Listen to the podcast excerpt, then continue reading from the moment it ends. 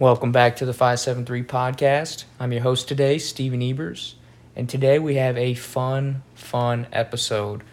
Um, we've got a group of guys from the local area that uh, they go hunting out west on a regular basis. We've got Austin Carter, Nick Scott, Ryan Hager, and Casey Kimery, and uh, we kind of do a round table talking all things western hunting. This podcast, I felt like it was necessary to have because there's a lot of guys and gals out there that uh, are for, from small town areas just like us, and um, they take a look at the Western scene, and it's overwhelming. So we talk about, you know, how to prepare to go out west, the expectations to have out west, and uh, useful equipment that we would bring, and tools.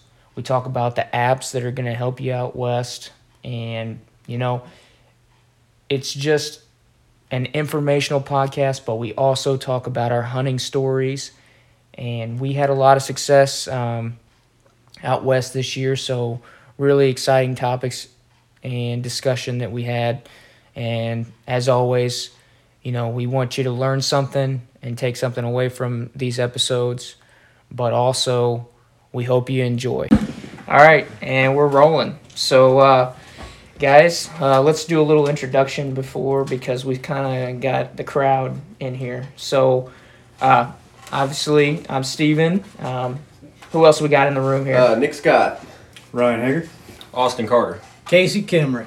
All right, so now you guys are uh, introduced.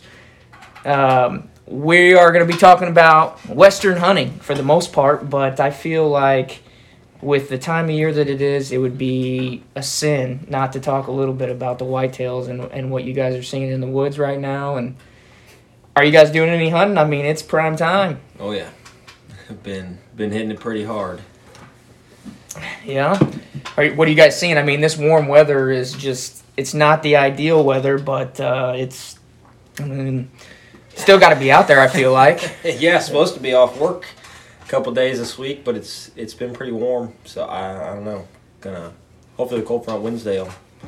Yeah, I saw that thing, coming up. Get things back up and moving, but early season was pretty good. Any of you guys take off for like a rutcation or anything like yeah, that? Yeah, I actually had my rutcation planned for this Thursday and Friday, but I'm actually at work today, and I'm working tomorrow, and I think I'm gonna work Monday, waiting on that Tuesday cold front. It's supposed to rain, but Um, supposed to cool down after that, so just kind of waiting on that cold front then. Yep, yeah. Been, seems been to be hunting every consensus. Chance I can since yeah. basically we got back from out west.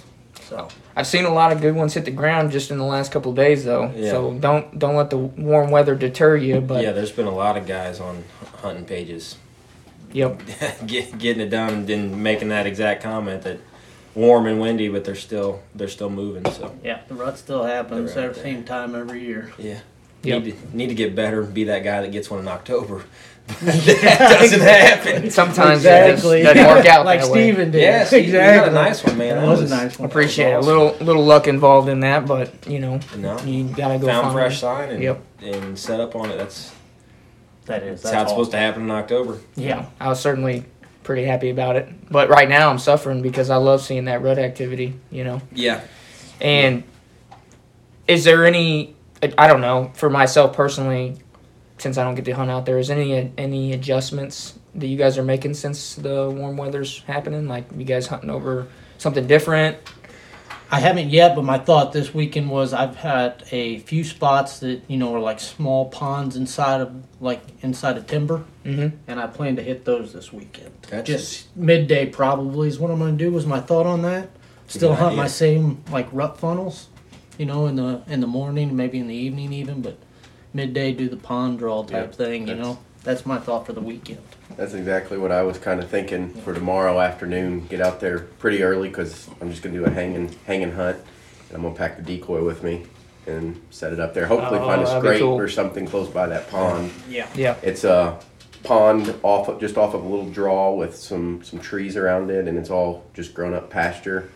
Uh, so that's where all a lot of deer are coming out of, is that, that little area right there. And I'm hoping with this south southwest wind, uh, I can get on the back side of it and That's another that, thing. Get that decoy out and play the wind to my advantage, but hunt this spot where I, I never hunt there just because that's where all the deer are, and I'm trying to get in there with that decoy and kind of just draw them over. So I think it'll work. Just pulling pulling at different things, because what I'm doing now is not working. I'm hunting woods, fields, just not seeing deer like I was. So you've been out pretty regularly then? Uh, I haven't hunted a whole lot. I've just been hunting weekends. Oh, okay. But that, that's probably the biggest thing, too, is just go. you go. Know? Yeah. That's yeah, probably my November. Big problem is not going enough. So just be out there. Get out the woods. Year, it doesn't, just get out there. In my opinion. Do any of you guys have any uh, cameras set up over water sources or anything like that? You know what? I don't. I've I, always I don't wanted to try it. I got I, one over a creek. I haven't even checked it lately. Yeah. Honestly. I've got one, like Nick is saying about the, the growed up pond. I've got a spot in the middle of a cornfield. That, but that's usually like an early season spot, mm-hmm. uh, and I've had all all summer. I had three nice shooters out there, but once they cut the corn, it kind of usually dries up. But now that it's warm, it might be worth getting back into. Yeah, I think so. Uh, I don't know. Never really thought of it, but well, might give it a shot.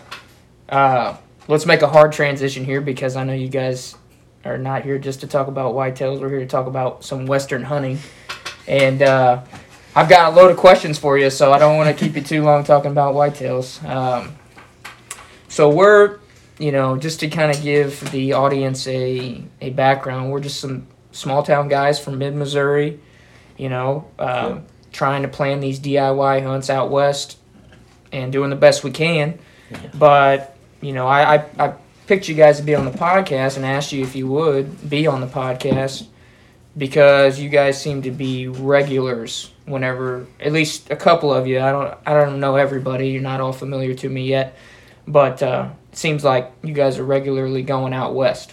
Yeah, all of us have been out at least twice. Yeah. Hager, you've yeah. been out at least. Twice. You've been out two times. Yeah. And then when you started in fifteen, Casey. I started in two thousand twelve. I've been out west seven times. Wow. Oh shit. I Where have you been, and, and what have you hunted? I've been to uh, Montana, Wyoming. In Colorado, and I've hunted elk, mule deer, and antelope. So, so quite the variety then. Yeah, quite the variety. He's the veteran. Okay, and, uh, you know, so a big thing I think that, you know, a lot of guys don't end up going is because they don't really know how to go about the process. What, you know, Casey, I'll start with you since you've been so many times. What were you, how did you get involved in going out west? I actually got invited my first year, which was in two thousand twelve. Um, I had a buddy, and him and his family, uh, was actually him and his dad and grandpa for years, went out to Montana mule deer hunting. And uh, they invited me the one year to go. And I'd never been out west, and it was something I always wanted to do. So I took them up on that. We went out there. But when I really got my feet wet with out west was, uh, I guess it would have been two years later. When I was standing at work one day, and I was like, man, I've always wanted to go elk hunting, and nobody's going to take me, you know, so I just, I made the decision that day. I said, I'm going elk hunting. I was actually standing next to some guys in my crew, and one of the guys was like, well, I'll go with you. I'm like, you serious? He said, yep. And I said, all right. So we loaded up that year and uh, bought a couple over-counter tags in Colorado, and we headed west, and that was a big, that was a big, uh, that was a big difference compared to Montana. Yeah. So when I went to Montana, I went with guys. They had a little bit of private. It was surrounded by national forest. They knew the deer. They knew where everything was. Uh, when we got out there to Colorado, I mean, we didn't know anything. What did you do? How, how did you take Colorado, and I'm assuming you hunted public land and, and you know whatever access you could get. How did you break that down? Did you have a plan, or did you just kind of say, hey, this is a big chunk, let's go here? We did have kind of a plan. We talked to a guy that had harvested a bull in this unit, and he said, man, he said, I was there for one day, went out that morning, shot my bull, and I was done. And I thought, whoa, this is going to be easy. I can't wait to get to Colorado and fill these tags. Yeah. Uh, that was not the way it was. We hiked into that spot. I mean, he dropped a pin on the map for us. We hiked in there. It was a long hike in. Um, I think we did like fourteen miles my first day in Colorado on feet. And uh, when we got back, I was beat. And the other guy was beat that was with me. And um, no elk. We heard one bugle, uh, I think, or one bull. I think he sounded off three times, and he was at the bottom of a canyon that at that time I wasn't comfortable going down into. Hmm. I didn't know if I could even get back out of there. It was that deep. and uh, so we went back to camp that night. The next day, rain started, and it probably rained for thirty-six hours straight. I mean, we had standing water oh, inside of our tent. Um, when the rain finally cleared, it was foggy. We went to, we drove up to a peak. We drove to the bottom peak. Went on up, and when we got up there, another rainstorm moved in and just clouded us out. We couldn't even, we were going up there basically glass, and uh, just didn't happen. We came back down, and after about three days in that area, he had had a buddy that had hunted that spot and said he'd found some elk one time on the, the other side of the unit. So we drove over there, reset camp that night, and uh, we went hunting the next day, and he ended up shooting a bull at twenty-six yards. Wow. Blind luck. Blind luck. The bulls yeah. were not talking. Yeah. Nothing was talking. We actually ended up, uh, I think we spooked a herd of elk, and we dropped our knees, and uh, we were just making some cow calls, and actually called a, uh, a spike back in, and we seen him. And then it was about two minutes later, um, I looked up, and I could see a branch antler bull coming through, and uh, I said, "Don't move. He's looking right at us." And that bull stared at us what seemed like five minutes. I don't know actually how long it was. Um, before he turned, walked right into an opening in front of us, and I ranged the bull at twenty-six yards over the guy's shoulder, and he pinwheeled him. Awesome. It was awesome. That's a pretty sweet story, because yeah. you guys had faced a lot of adversity right there. Yes. I'd I say think I, you want to go back the next year. Yeah. Right. You caught a bunch of other guys. I mean, going, we had his truck out there that year, driving down them mountain roads. We're driving down one of these mountain roads. He had a pretty nice pickup. As we come down, we hear a big loud clank, and we look in our mirrors, and his exhaust completely fell off. Oh, I mean, just, I mean, his truck was a rough. diesel. It was a diesel. It was throwing codes. All kinds of stuff when we got out west. I don't know if it was, you know, low oxygen or what, you know, but it was horrible. horrible experience. It's not the pl- kind of place you want to be broken down at. No, no, no. Does anybody else have anything to add as far as, like, uh, taking a look at the overall picture? Say you're going to go hunt somewhere. How did you go about it before you actually went? I mean, were you guys looking up statistics in the area? Were you e-scouting? What what was kind of your preparation before you went out west? So my Montana trip, we kind of, like Casey, we had a a little inside information from some guys that had been going in the past, and uh, they've had some luck at that spot, and they had just, I think they had hunted there five years in a row, and then one, one that last year they were out there, they're with more people than they liked there. So they kind of went around to another trailhead and came in and ended up having some luck over there. And they were on bulls almost every day from that way. So he's like, "Hey, this is where we used to go. There's there's elk there, but you kind of got to work to get away from people." So we just found that out, found the trailhead, Google Earthed it. And like I say, we, we had some inside information, but we just used Google Earth at the at the beginning to look look right. at the terrain, just try to give us directions to go from the trailhead, because all they did was just tell us tell us the trailhead, and we went from there. Yeah, so. I mean, I think that's important, you know. Everybody knows somebody, you know. You're going to find somebody that has some background, whether they've been out west. Just go ask them, you know. It's not, I mean, sometimes you see white whitetail hunters, they're kind of a little bit shy about wanting to say where their good spots are and whatnot. I don't think that's the same with western hunting too much. I think pe- guys are willing to, to give you a little bit of intel, knowing that, you know, you're up for the, there's going to be a challenge. Yeah. Right. Just because you know a little bit doesn't yeah. mean you're going to be successful. They can give you a trailhead and there's a hundred thousand acres there. Yeah.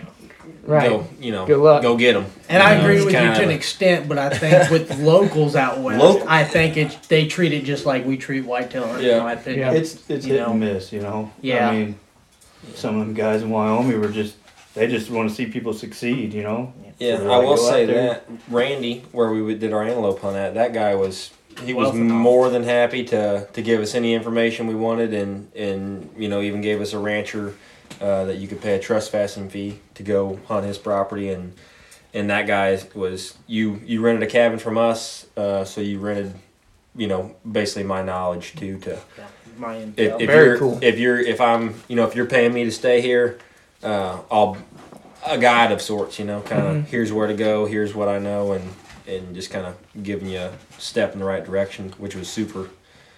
Super nice when we got there. But. Yeah. So you guys stayed at a, a cabin or uh, something? R V park. Okay. Yeah. There's a for the antelope hunt. Yeah. yeah. yeah. For in Wyoming. Okay. Yeah. What'd y'all do for the uh, Colorado hunt this year? Colorado. We do base camp. We base camp. Base camp. Some of us froze.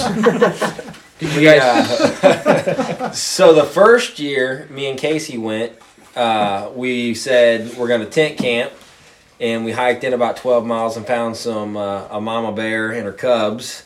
And they scared us back off the mountain. So we, we, we ran like schoolgirls back down. And then we got into elk like, what, a mile, two miles from the truck? Max, yeah. And we're like, well, heck, we can just, uh, you know, we, we'll camp a lot closer to the truck. And we chased those elk for a few days and then uh, went down the road and we found our current Uh, spot. We watched some guys where they're packing out. They were like packing a, out a four point that four day. Point. Yeah, we just happened to pull in the parking lot and we're looking at the lay of the land, and here come these guys down the trailhead, full packs, and we're like, yeah, this might be a good spot to check out. Yeah. yeah I, was it? I think it was that night when that hailstorm rolled in and like to beat the window out of the truck. No, I believe it was, was the second night we second were there. Night? Yeah, at that parking yeah. lot. But yes. So yeah. after that year, we hit hailstorm, and then the. That would have been sixteen, seventeen We picked up Hager and went to Idaho, and just got oh. our uh, just got whipped. It, that is one thing I'll tell guys. There's, there's a real chance of going out west and having the absolute worst weather, and you got five or six days of vacation planned. Yep. And you just get stuck in a snow and rainstorm for five or six days. It was a real great first. Yeah. Oh, yeah, that was that was Hager's first trip out west. So, That yeah, two years of terrible weather. I bought a five by eight box trailer, and that is now base camp, and it will go on every trip out west that I go on, whether we need it or not. Staying dry. Yeah, we can just we set up. Uh, you know, it it sleeps it four sleeps four uh, comfortably, depending on your standards, and it's dry. That is the it's more comfortable. Yeah, that's it, the most important thing I think. Yeah, and that's yeah. you know uh, that kind of Casey gave me a reality check on that. The first year was. What are you going to hunt in? Uh, the Wrangler camo pants and shirt that I have, and, and that wouldn't have worked because when, when cotton gets wet out west, it's there's not a you're not going back home to watch T V and dry it out. You're you're stuck here in, in your wet clothes. So that's a good tip, man. So good, good camo that dries fast. Uh, is a lifesaver out there. Gear in general, I mean, anything yeah. that's going to help you is worth it. Wool socks. Yeah. Yes. Wool socks, Synthet- waterproof boots, synthetic, yes. waterproof wow. boots. Man, that first year, yeah. oh, I thought my feet were gonna rot off. They got wet on day two, I think, and just never dried out. I had one pair of socks, I lost them, and then I the second pair was sopping wet, so it was. And you had more of a light hiker boot. I can't remember what's the name of those. Those brand were uh, Merrells. They, and they were. A, They're good boots. But they if you went to Arizona in the summer and were hiking, I think they would be great. Uh, Colorado in September with uh, rain every day, they were. Not, they didn't cut the. They didn't cut it. Okay. Yeah, that's all good stuff, guys. Uh, it's important, you know. There's a lot of things that I think, you know, out west. Are different from around here. Like you said, you can't just go home, warm up by the fire, and watch T V. You have to bring stuff to be able to handle your five to ten day trip. Um, is there anything that you guys, other than waterproof boots, wool socks, and good camo, uh, would recommend a guy going out for the first time to bring out west that you thought, man, I should have had this, or you know, something like that? Oh. We usually add something to the list and take something. I would say a good pack if it's your first year going and you don't know what you're going to spend money on. And you, I, I would say boots and a pack are probably the two biggest things. The most important. You wear those. You wear those the entirety of the trip. Yeah, and this has been our fifth year before we really, or my fifth year before we really got to use the packs. And then you realized this thing was worth every penny uh, because we brought out, uh, what well, we bring us six animals this year. Yep. Yeah. Uh, so the packs really got used in, in your feet. I mean, we put on average of ten miles a day, you can't. You got to have a good boot to yeah. withstand. And that. I can remember I relayed that information to you the first yeah. year we went, and that was because when my buddy shot that elk, um, before we had went, I I did I purchased a Kuiu pack, and I'd been out west one time before. Didn't really have to pack anything out where we were at, but um, I just I had read a lot. And everybody talked about, man, a, a good pack is, is well worth the money. So I purchased a Kuiu, and um, on the way out there, we stopped at Cabela's, and he bought a, an aluminum frame pack. And uh, by day two, he couldn't even wear it. In fact, when he shot his bull, he had a uh, just regular, like a Cabela's day pack, twelve hundred cubic inch, maybe not even that much, maybe eight hundred. I mean, literally the only thing he took out was like uh, the two tenderloins. And oh, then, man. And then I came out with a about a hundred-pound load on my back. It felt like I, I, didn't, I didn't weigh it, so I don't want that to go. go on people. He didn't carry no hundred-pound load out, but it was heavy. It was a lot. Yeah. Know. I got to thank Nick for uh, for letting me use his Kuiu pack. This, I mean, I don't know what it's like to have a different pack because I this is my first time uh, out west, but that Kuiu pack did amazing, and uh, I was able to store a lot of stuff in there, pack meat out. It withstood a lot of... I mean, it was rough country. I mean, you guys know that. Mm-hmm. And and you guys you guys are archery hunting for the most part, right? Or have you been out west to gun hunt at all? We gun hunted our antelope. antelope we rifle hunted antelope, and I've rifle hunted mule deer as well okay. in the past. So I'll have to say that the uh, the best best thing to not forget as a first-time hunter going out west is onX. Um, not a plug or anything.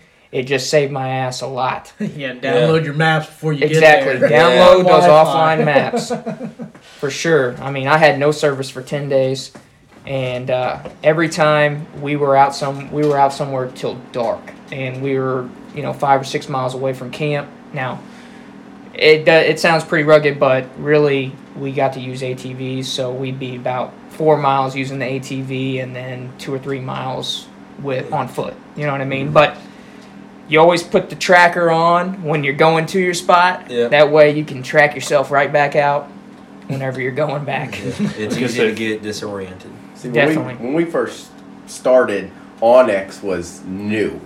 So unless you were up with with that type of stuff, mm-hmm.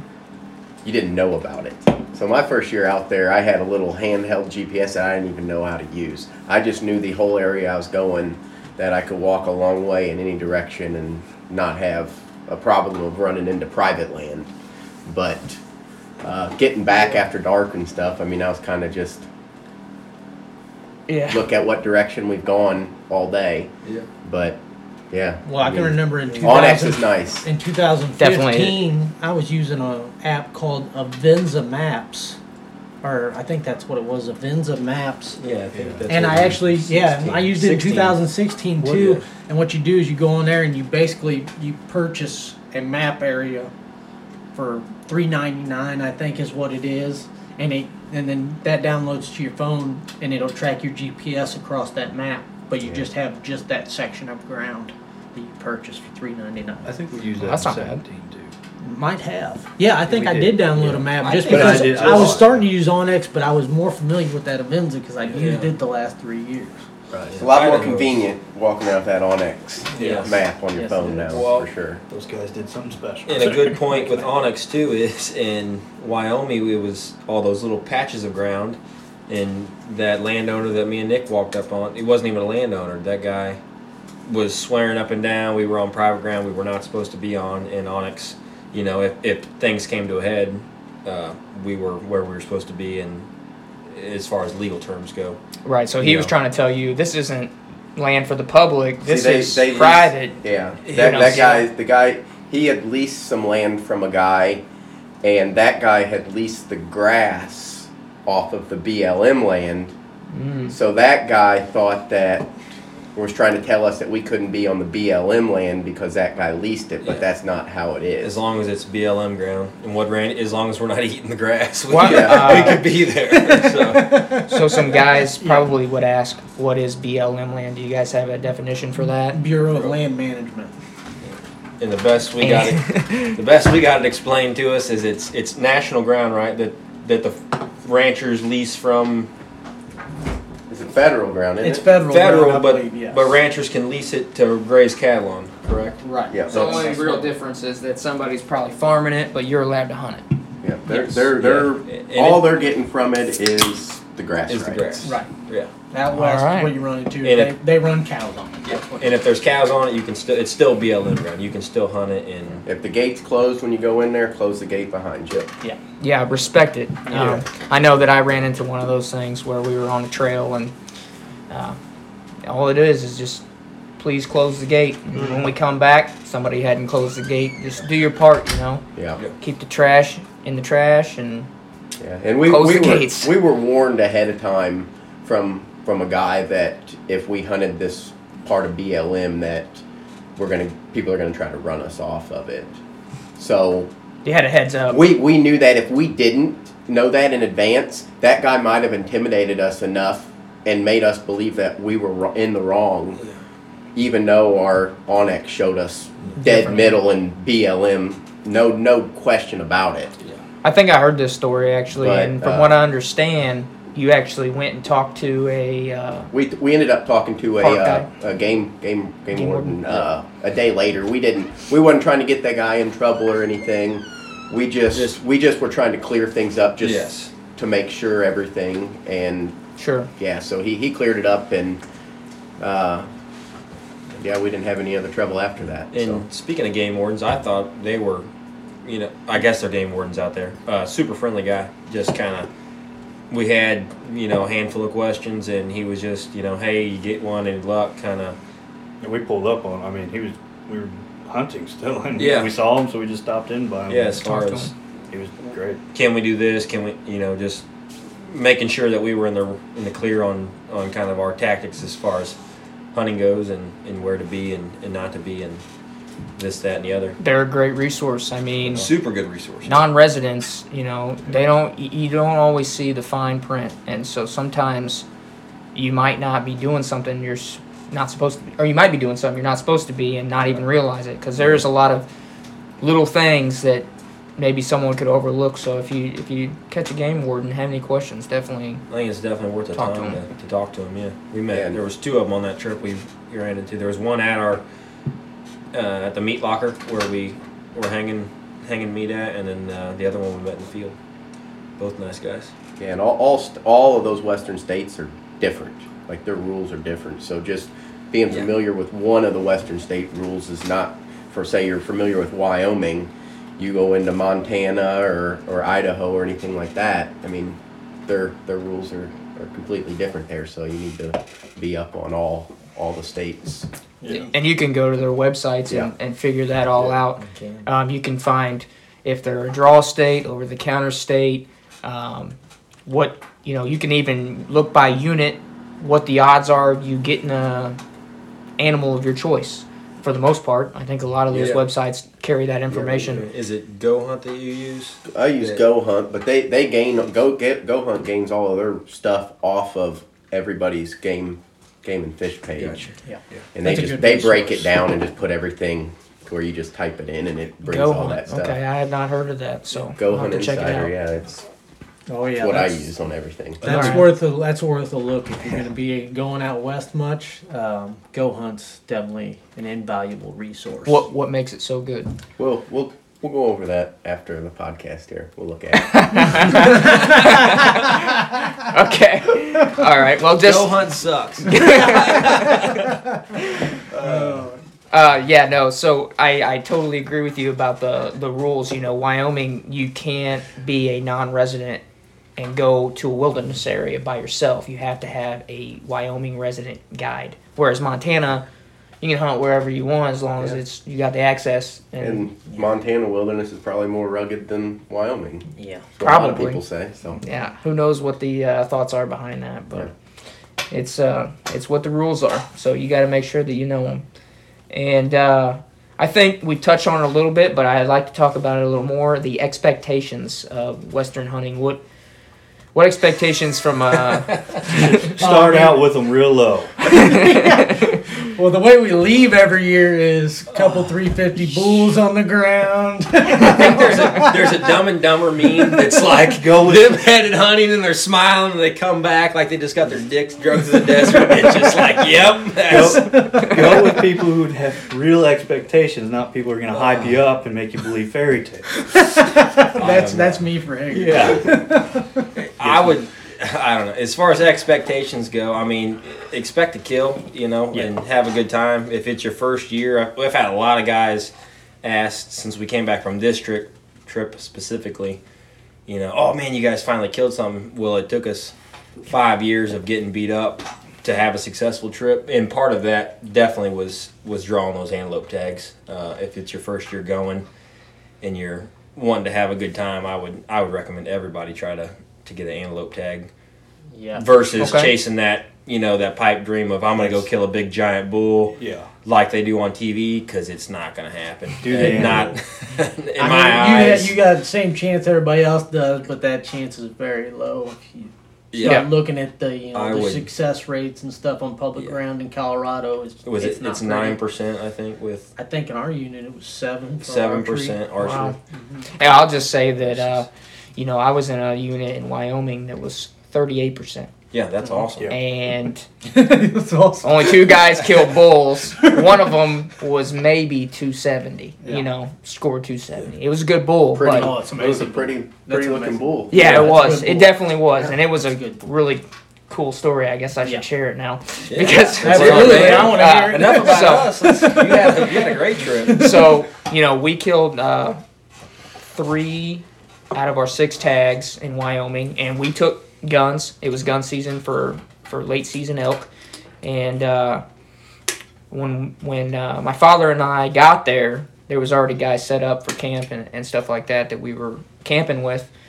And the day, the next day, um, they told us to s- stay back, kind of get accustomed to the elevation and whatnot, so we kind of skipped out on the morning hunt, and they said they would be like, hey, we'll we'll, we'll put you in a decent spot in the afternoon, because they'd been familiar with this area. They've hunted for many years. So we went and hunted one area, and they went and hunted the other area. Well, when they come back, it came back super late, so we thought, um, worried about them at first, but then we come to find out one of them shot one. And he said that he was sitting in a meadow, and he saw this spike bull run across the, the meadow, and he was there for anything. If it came out and it had horns, he was shooting it. So he run across the meadow to go after it and put his scope up and everything, and when he put his scope up, he realized there's a whole herd of elk down in this creek bottom. So he kept telling himself, okay, herd bulls in the back, herd bulls in the back. And sure enough, these this herd came through, and this bull popped out, and he took about a hundred-yard shot with thirty-aught six, and he says he pegged him. Now, it was super low light, so no, not really sure, but he was he was pretty sure he pegged him, you know, right in the vitals. And, uh, you know, he comes back to camp. Everybody's pumped for the guy, you know. Next morning, we're going to go out and we're going to go look for him. Because uh, they didn't see any blood at the shot site, but, you know, that's kind of how they did things. They waited till the next morning. That's a good idea. And this was the first evening you all were there? First evening we were there. Nice. Yeah. That's yeah. Awesome. And so we we go out that morning. All of us are packing guns because if there's a herd of elk there and yeah. he just shot the herd bull, they're really not going to know what's going on. Right. So th- maybe they're confused and they stuck around. So we're all ready to go, and we go to the spot, and there's no elk there. Um, we're using a G P S and onX to track us, looking for blood, and in a probably two hundred-yard radius of where he shot this thing. And uh, as I'm easing up the mountain, I hear this one of the guys in our, our group go, "You got him, man, he's huge!" So we're we're pumped. We're all fired up, cheering, you know what I mean? And I'm walking up to, to where I heard his voice, and all of a sudden you hear, and I hit the ground because I didn't know what was going on. I had no clue what was going on. And uh, he wouldn't say anything. The guy wouldn't say nothing. And so I'm concerned. I'm sitting, you know, behind the biggest tree possible just to make sure I'm not downrange or anything, which I wasn't. And he was far enough off and pointed the other direction. He had no, you know, there was no worries. And but, it, you know, not I didn't no. know that. Yeah, I didn't know that. So uh, finally he answers and he goes, he's still alive. And uh, the other two guys, the guy that shot the bull and another guy, come up and they meet me, and I'm real close to him, and we walk about another fifty yards, and there he is standing. Well, the guy that shot the bull doesn't have a gun in his hand.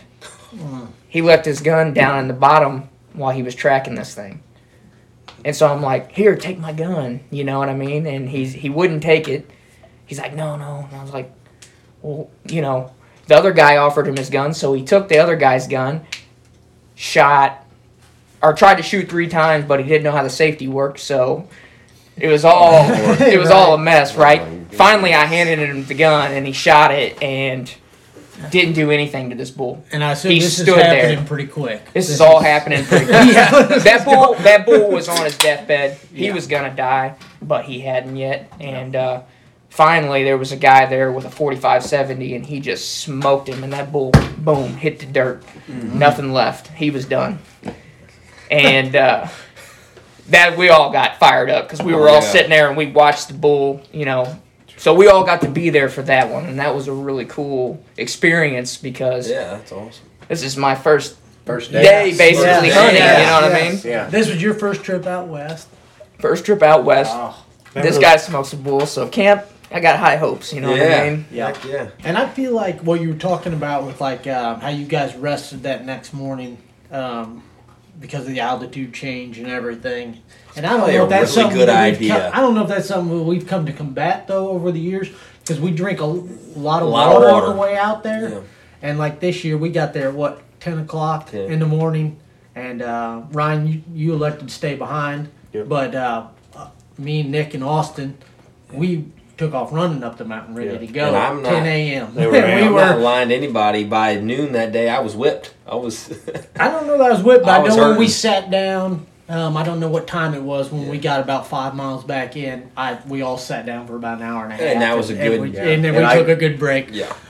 But I can remember in other years, like the first year I went elk hunting, getting there, and um, spending about an hour just setting up camp, and I was so winded that I didn't, I was like, oh my gosh, how am I going to move out here? And I don't feel like I have that issue as bad anymore. I don't, and I, you know, I haven't gone near as much, you know, you all have, or, yeah. but it doesn't hit me like it seems like it used to, you know, yeah. when they're going out west. And I think you just kind of get yeah. used to, I mean, like you said. I don't know if you ever fully do, no, but I no, do no. think you, uh, you my know, muscles, there's things you can do to prepare for it. Yeah, my sure. muscles definitely weren't, because when we sat down like that, remember when I went to get back up to go get some water, because we took a break by some water, mm-hmm, yeah. and I went up to go filter some more water, and I bend down to fill up my bag to filter water, and my legs just Charlie horsed up, and I wasn't lack of water, it was just, I think just lack of oxygen for my muscles and everything, yeah. and they just weren't used to the altitude. So yeah, you're gonna I, get sore faster. I, I feel I, like I, I, I kind of think it's a good idea to sit back. Like they, those guys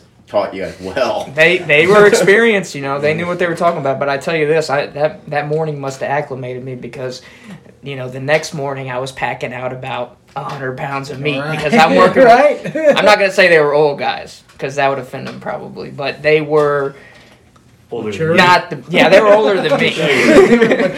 And uh, so I, I took the brunt of the of the meat, and uh, you'll see it if you go on the Instagram page and, and look.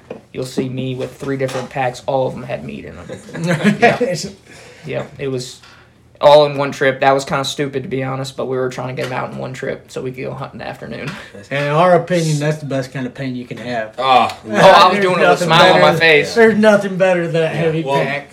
Like when we was talking about taking that, sitting down and taking that break, and I was, I was hurting. I was, I'm not doing good. I think I either, I know I either took a pre-workout or a five-hour energy and kind of you know, gave myself, let's let's do this. And then what, maybe two hundred yards later, uh, two hundred yards later, drew back on my first Western Animal and smoked that muley, and I was just back on cloud nine. And, oh, man. And we're five miles deep, and now we have a dead deer on the ground that we have to get back to camp. And it was it was amazing. Was that day one? That was day one. That was day one. Yeah. What time did you shoot that thing? That was first blood's drop. They came back late that evening, and I was, yeah, it was it was it was maybe an hour after dark or so. Yeah. It wasn't terribly late. No. Oh, no, I, that's what I mean. Well, like, you shot him pretty, like I mean, four, four, four fifteen, four fifteen. Four fifteen. Yeah, like we that. Gave him half hour. Probably took. Why don't we? Why don't we uh, st- take a step back and, and kind of tell us how it went down?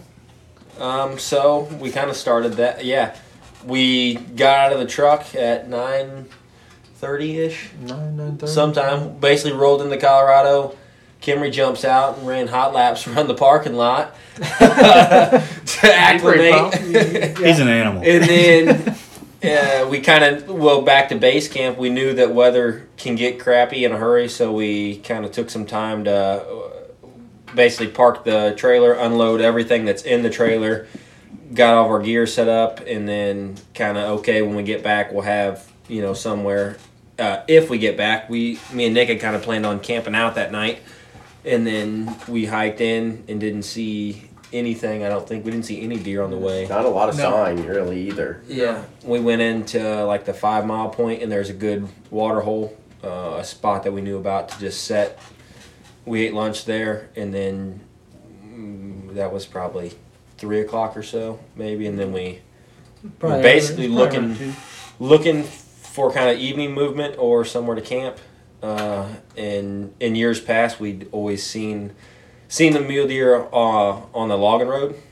So our plan was basically we're going to hike this logging road, hopefully see one off the logging road, and either uh, and by road, I don't mean this is road hunting. This is no. roads closed at the base of the mountain, and you can hike the road in or bike it or, or horseback. They're like access trails on a public land ground here. Yes. Right. N B C. Yeah. It's so not, you can bit, shoot them off the access. It's, it's not walking down the highway here or driving a truck down the highway. It's it's a road, but it's uh it's I, I think they built that road so the loggers can get in there. Yeah. Um, they come in, cut out the beetle kill, do some clear cutting sometimes and stuff. Um, that's why they built that road through there. But there's a gate right at the bottom where we camp. Okay. Uh, I just wanted to clarify that. that no, not, that's important. We're not road hunting out west. That's but, how you get it done, guys. No. Which, yeah. which a lot of people do do. I do there, a lot of people. Which it means something different than I think what people in Missouri think. When you hear road hunting out west, it means that they glass the animals from the road and then they and make then a move. Pursue them. Yeah, but we so, uh, that's a cool tactic. Mm-hmm. Hiking the road back down, and Nick and I was uh, kind of slow going, getting back up. And grabbed, I think I grabbed, filled up my Nalgene with water again, and they were maybe twenty yards ahead of me. And I just kind of hiking along, and I looked to my left, and as all I seen was giant G twos hanging out of the brush. And I was like, oh, giant, or big muley, giant, something along those lines. Like, me, keep me, going, guys, keep going, guys. Muley, muley, muley. Yeah. Me and Nick were out front ahead of you, chatting like a couple schoolgirls. Yeah. We never even seen him in the brush. So we kind of walked past maybe fifty yards, and then I don't know why. Uh, I guess that's part of having a good team. I'm yelling at Kimery, get your bow. There's a muley. You're going to shoot this thing. And we spun back around and, and walked past him in case he's going, I don't see him. I don't see him. And something clicked in my mind. I'm like, hey, dumbass, you got a bow. You can shoot this thing. Just to clarify also, Kimery went, why don't you shoot him, Carter? And Carter, at this point, was not even remembering that he had a mule deer tag in his pocket. I, I kind of went mush brain there for a minute. Uh, and then at full draw, Nick whispers uh, thirty-two yards. And I was like, that's probably also good information to know. so, uh, and we, uh, a frontal shot is a, uh, with a, the right setup that we practiced all summer and, and uh, kind of decided on we're going to take a frontal shot and pinched it and thought it hit its mark. And then kind of emotions took over, and we well we gave him half hour Of kind yeah, of just I think so. fifty, we gave him fifteen minutes. Fifteen minutes, which was a long fifteen minutes. long, long to find the arrow. Yeah. To find yeah. the arrow. To find the arrow. He he went out of sight. They would a probably ways. Stood for so time. Once we found the arrow, I had to. I had my composure still kept. I was I was excited, but I was gone. keeping keeping them two from yeah. just running after these, the running right two. after the deer after shot. I looked at my clock on my phone and said, fifteen minutes from now, if we don't hear him die, we'll go get the arrow, and then we'll assess from the arrow. Right. We got there, the arrow had yeah. blood on it. Uh, I said, let's give it another fifteen minutes. Uh, in the meantime, we did hear some rustling in the brush, the brush down down yeah. below, in the direction he went. Maybe thinking that he... We we didn't know if we spooked him coming in to the arrow, because mm-hmm. it wasn't that far away. But we just stayed there quiet, uh, gave another fifteen minutes, went... Uh, picked up the blood trail, yeah. uh, pretty good blood trail, and yeah. we could actually see blood on two logs from where the arrow. Yeah. We picked the arrow up where he ran. There, you know, a lot of lot of uh, blow down out there, dead trees and stuff. Two of them that he crossed, we could see just for painted. sure blood spots yeah. on those trees. So we were pretty confident at that point. We were feeling yeah. good, and we we tracked yeah. pretty slow too. We did. We did. Uh, we took it very slow. We took our time, kind of stayed quiet. Yes. Yeah, just yeah. kind of inch long, and uh, had an arrow knocked, kind of waiting and waiting. And see, that's what you should do on an animal you're not sure is dead or not. You should probably bring your gun bring or your weapon. Make sure Definitely. That... Definitely. But, uh, yeah, that's something you should do if you're a first-time, you know, yeah. Western hunter. But, uh, yeah, and then we kind of, like I said, slowly blood-trailed, and uh, Kimery kept glassing kind of ahead, looking, looking, and he looked at me with a shit-eating grin, and he was like, congratulations, and I'm still panicking because I don't see anything dead. Oh, yeah. And then it was kind of, uh, you know, I think he died on the run, kind of belly first uh, up underneath some pine trees. And then there's a video somewhere that's uh, kind of lost it. Yeah, yeah. I was pretty worked up over that deer, biggest biggest deer with a bow. So wow, uh, and it was up, a mule deer. And it was a mule deer. Yeah. First. First, uh, first I think it said within five hours or six hours of being in Colorado. Yeah, from when ground. We, that was, when we, that was yeah. an amazing feeling. Awesome. We started off that trip on a high note because it was. Yeah. You know, I don't think you looked yeah. back either, really, from the pictures and everything I was seeing. You guys were just hammering. We never gave up. We'll put yeah. it that no. way. We no. we kept we kept, and we, we wouldn't let anybody get down either. Too you, yeah. when somebody no. was wanting to yeah.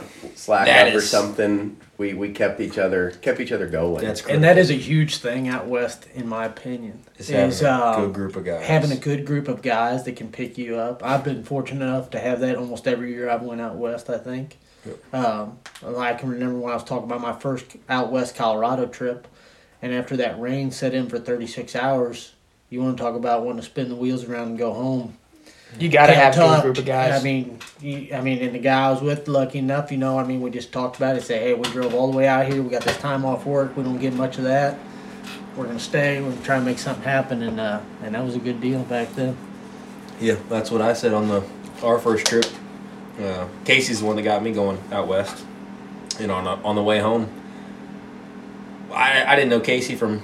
from anybody, you know. I, I heard the legend of him, you know, and then and then we kind of got talking, uh, just kind of texting here, there, throughout the summer, and then uh, got in a worn-out Chevy pickup and, and headed to the mountains, and then we came home after ten days, and and we didn't want to kill each other. I was like, I think we're gonna be friends, you know. Yeah, yeah. Fast forward a few Fast, years, he's best man at my wedding. Yeah, here we are. If you guys can be friends. Ten you, days in the mountains, if, you, if can you can be friends sur- anywhere. Yes, yeah. If you can survive with somebody out west, yeah, they'll yeah. probably be the, your friend for the rest of your yeah. life. And yeah. you can very well have, and we talk about this a lot, you can have other buddies that you want to hang out with and, you know, go run the bars and or go play golf with or, or whatever you're into. But there's a, di- I think it's kind of a different set of friends when you're going on a on any kind of trip like that where you're, the weather might get you down and uh, and just. That's a lot of other factors that. Mentally, yeah, going to that. mentally hunting that many days in a row, just it'll wear you out, and, and having a good well from good dark to goes. dark hunting too. I yeah, mean, it's every not, day, it's all not day. Like hunting around here. It's yeah, you're you're you start the day out hunting, you end the day hunting, you go to sleep, you wake up, and you do it for yeah. say if you're there for ten days, you do it for your ten days that you're there. Yeah, you're not I going mean, home to work on the honeydew list and stuff. No, not, you're, you're out there, and you got your time and. take a toll on a person. Yeah. Can, Plus, you go can. back. You're not going you, home to shower, and you know you, you're going oh, showering. You're going, yeah, you're going to sleep on the dirt, basically. You know. Yeah. Yeah. And, and the investment, it's big too. You know, we, it, you got it costs money to go out west, and people say, "Well, it's cheap to go over the counter." And I mean, it is cheaper. Cheaper, but it's not uh, cheap. I don't, you know, depending on what your job is, where you're at in your life, but uh, you know. Uh, It's, it's, it's a lot cheaper than hunting, or it's a lot more expensive than hunting whitetails in Missouri. I can tell you oh, that. for sure. Yeah. Hey, we got on a rabbit hole there. Steven and them just had a bull down in Wyoming. We did. So. Yeah, oh no! Hey, I want to get back to that story. I, yeah, I haven't heard so, the story. Oh, anyway, I like, I like, I like where we were at, but uh, I've been waiting to hear the end of the story. Well, uh, I mean, he the the dude shot that, that elk with the forty-five seventy, and it dropped, and. It was over. You know what I mean? The hunt was over. We got him. He was probably fifty yards when the dude shot him. And uh, so we, you know, we went over there, and he wasn't, you know, fully passed away. We kind of sat quietly and just let him pass. And then, uh, you know, we started taking some pictures and, you know, getting the meat bags ready. I actually had to go back to the A T Vs and go get all the, the meat packs and stuff. Um, but got all the meats, got him quartered up, and, uh, you know, a guy took a hammy here, another guy took a front shoulder, I took, uh, another guy took two of the back straps, I think I took the hammy, the neck meat, catfish, I took a bunch of stuff. I was, I was gung-ho about this. I was like, listen, I want to struggle real bad, guys. Let's do this. Awesome. Did you guys haul meat bone in? No. No. No. Yeah, I, Smart. Yeah, I, yeah, I was going to say, yeah, I don't was, recommend ever doing that no, out west. Bones, you can't eat the bones. You can't so eat the bones. They were deboned. determined it's... to take that out in one trip. And we had four guys pack it out. You know, the guy that killed it, he got to pack the head out with the with the uh, antlers. And then I packed out just some random stuff and a back hammy. Some guy packed out a hammy and... Some guy packed out back shoulder. So uh, two front shoulders. Four guys you were able to get it out in one trip? Yep. Yep. And a lot of meat. It was a heavy trip. It was a heavy trip. And we probably walked about three quarters of a mile to the A T Vs. And then we hit that A T V trail. Because, I mean, you can go on trails with A T Vs. They allow you to do that. But once you, you can't veer off those trails with yeah, A T Vs. It doesn't yeah. So we went back to camp, celebrated, and... You know, had a few shots of whiskey and enjoyed that, and uh, that was after the afternoon hunt, of course. Um, but we didn't have any luck in the afternoon, so we just enjoyed the shots of whiskey that afternoon. Now so, I know there's no way to really tell, but what would you think the live weight of that bull was? Oh, I oh. honestly wouldn't even know an average bull's weight. I'm such a rookie. Gotcha. Yeah. Gotcha. I know. He's I, a big bull though. Yeah. Body wise. Right. And. Uh, You know, there's a couple other guys that shot elk on the trip, and that body trumped them all. It did. Yep. Yeah. Yeah. So. Six point, right? Was it six point? Six by six, yeah. Yeah. Yeah. yeah that's awesome. Oh, yeah, that's, that's awesome. It was his first elk. That's out west terms. You don't he'd know been, that yet. he'd been, what's that? Oh, six, six point. point. Six point, five point, all that stuff. Five well, that's, point. I mean, the six point, I mean, that's yeah. when they get six points, I mean, they should six be a one, fair, fairly six. mature. Bull. Right, but yeah. that means six points on one yeah. side. Yeah. yeah, yeah, for people in Missouri. yeah, they don't get twelve pointers. So. Yeah, they don't count a the, nice twelve point elk. Brow touch on mule deer either. Yeah. That hurts. Oh man, yeah. for scoring too. Or I just don't think they don't count them at all. Right? They just count them as. Two I don't by know if they. Or... I, I cannot answer that question. Wow. I don't know if they don't count them on scoring, but I know well, if you talk to locals, well, it doesn't make much difference if you do or don't, because a good what the good good brow tines are maybe an inch. They don't get. Yeah. Mule deer just don't get. Now saying that, and I did have a, a buddy in Wyoming that killed what we, you would call a four point, but he had brow tines. Actually, makes him a ten pointer. Yeah. Um, and he had four or five inch brow. Oh really? Yeah. Okay. Nice. Deer. It was nice. It was probably a hundred and fifty something inch mule deer, and it was real nice. Had real nice brows. Just not something you see very often. No, it's not often at all. Mm. Needless to say, the uh, the Wyoming trip, you know, it, it got a little cold after that. Um, nobody, I mean, we'd see elk pretty far off, you know, not in shooting range at all, and we'd try to make a move, but wasn't getting when we get there, they're not there. You know what I mean? Yeah. Can't cut them off. That's what everybody says. You can't cut them off. Mm, you better be tough and fast if you're going. Exactly. To, I mean, they can clear a mountain in a hurry. Second last day, I, I had two cows three hundred yards away, but their vitals were covered up by a log. I took off running in a in a ter- what I felt like was a terrain feature where they couldn't see me. I tried to cut them off, make it one hundred fifty yards, and then wait for them to pass the cedar tree. They were gone. You know what I mean? Like, and I was running full tilt right. to get to this spot, but it didn't work out. Um, another guy shot a cow in camp, um, and then my father-in-law on the last day of hunting shot a uh, shot a young bull. Um, I guess in your guys' terms and Western terms, it would have been considered maybe a three, three-pointer. Three-pointer. Yep. Okay. Yep. Had a brown time. Had a good brown time. It was, it was, uh, you know, you ever seen Open Season, like the cartoon? Yes. I know Elliot was a whitetail, right.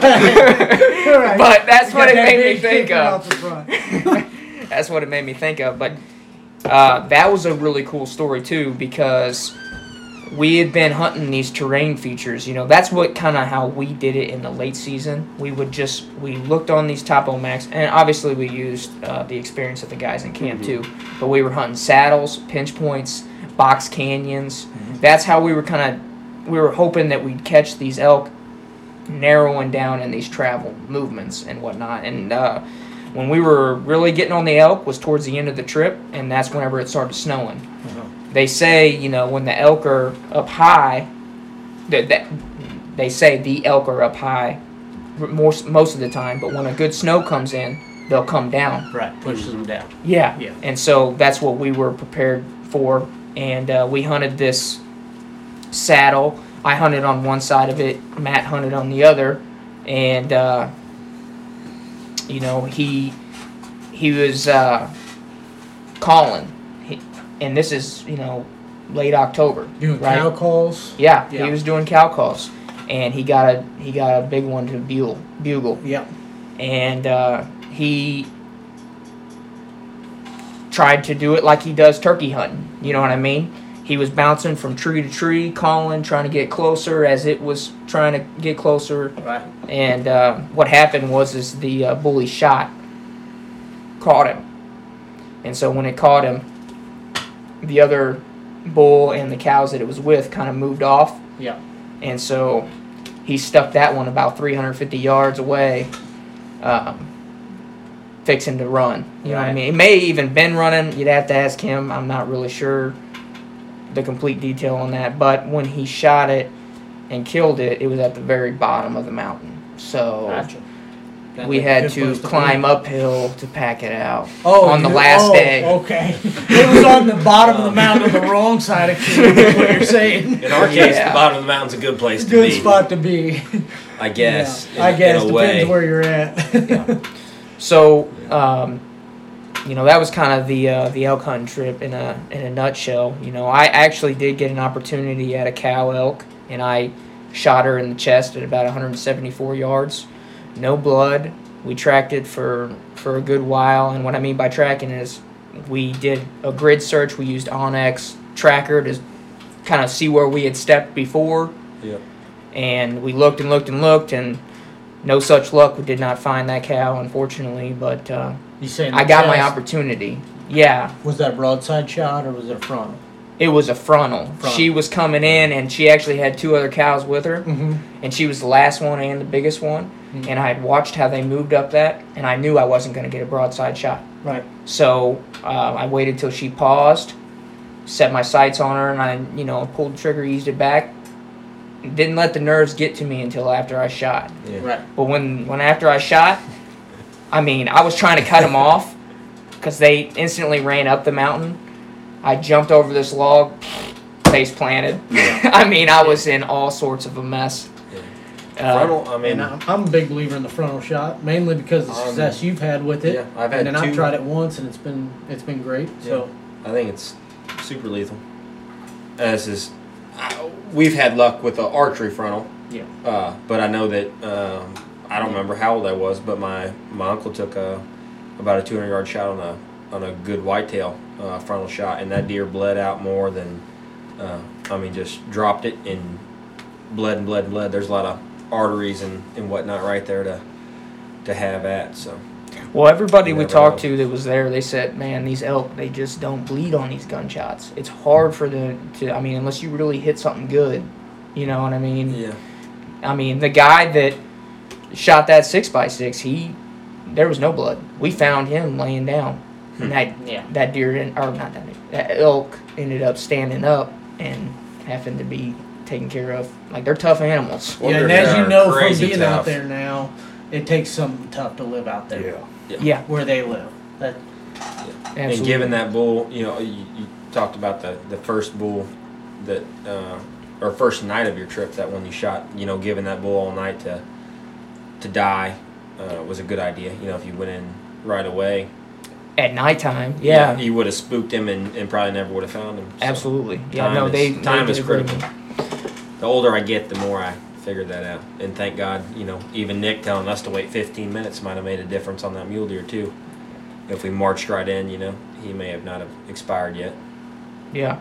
Well, one one more thing I'll add before we move on about my hunting trip was we were able to use A T Vs, U T Vs on these trails.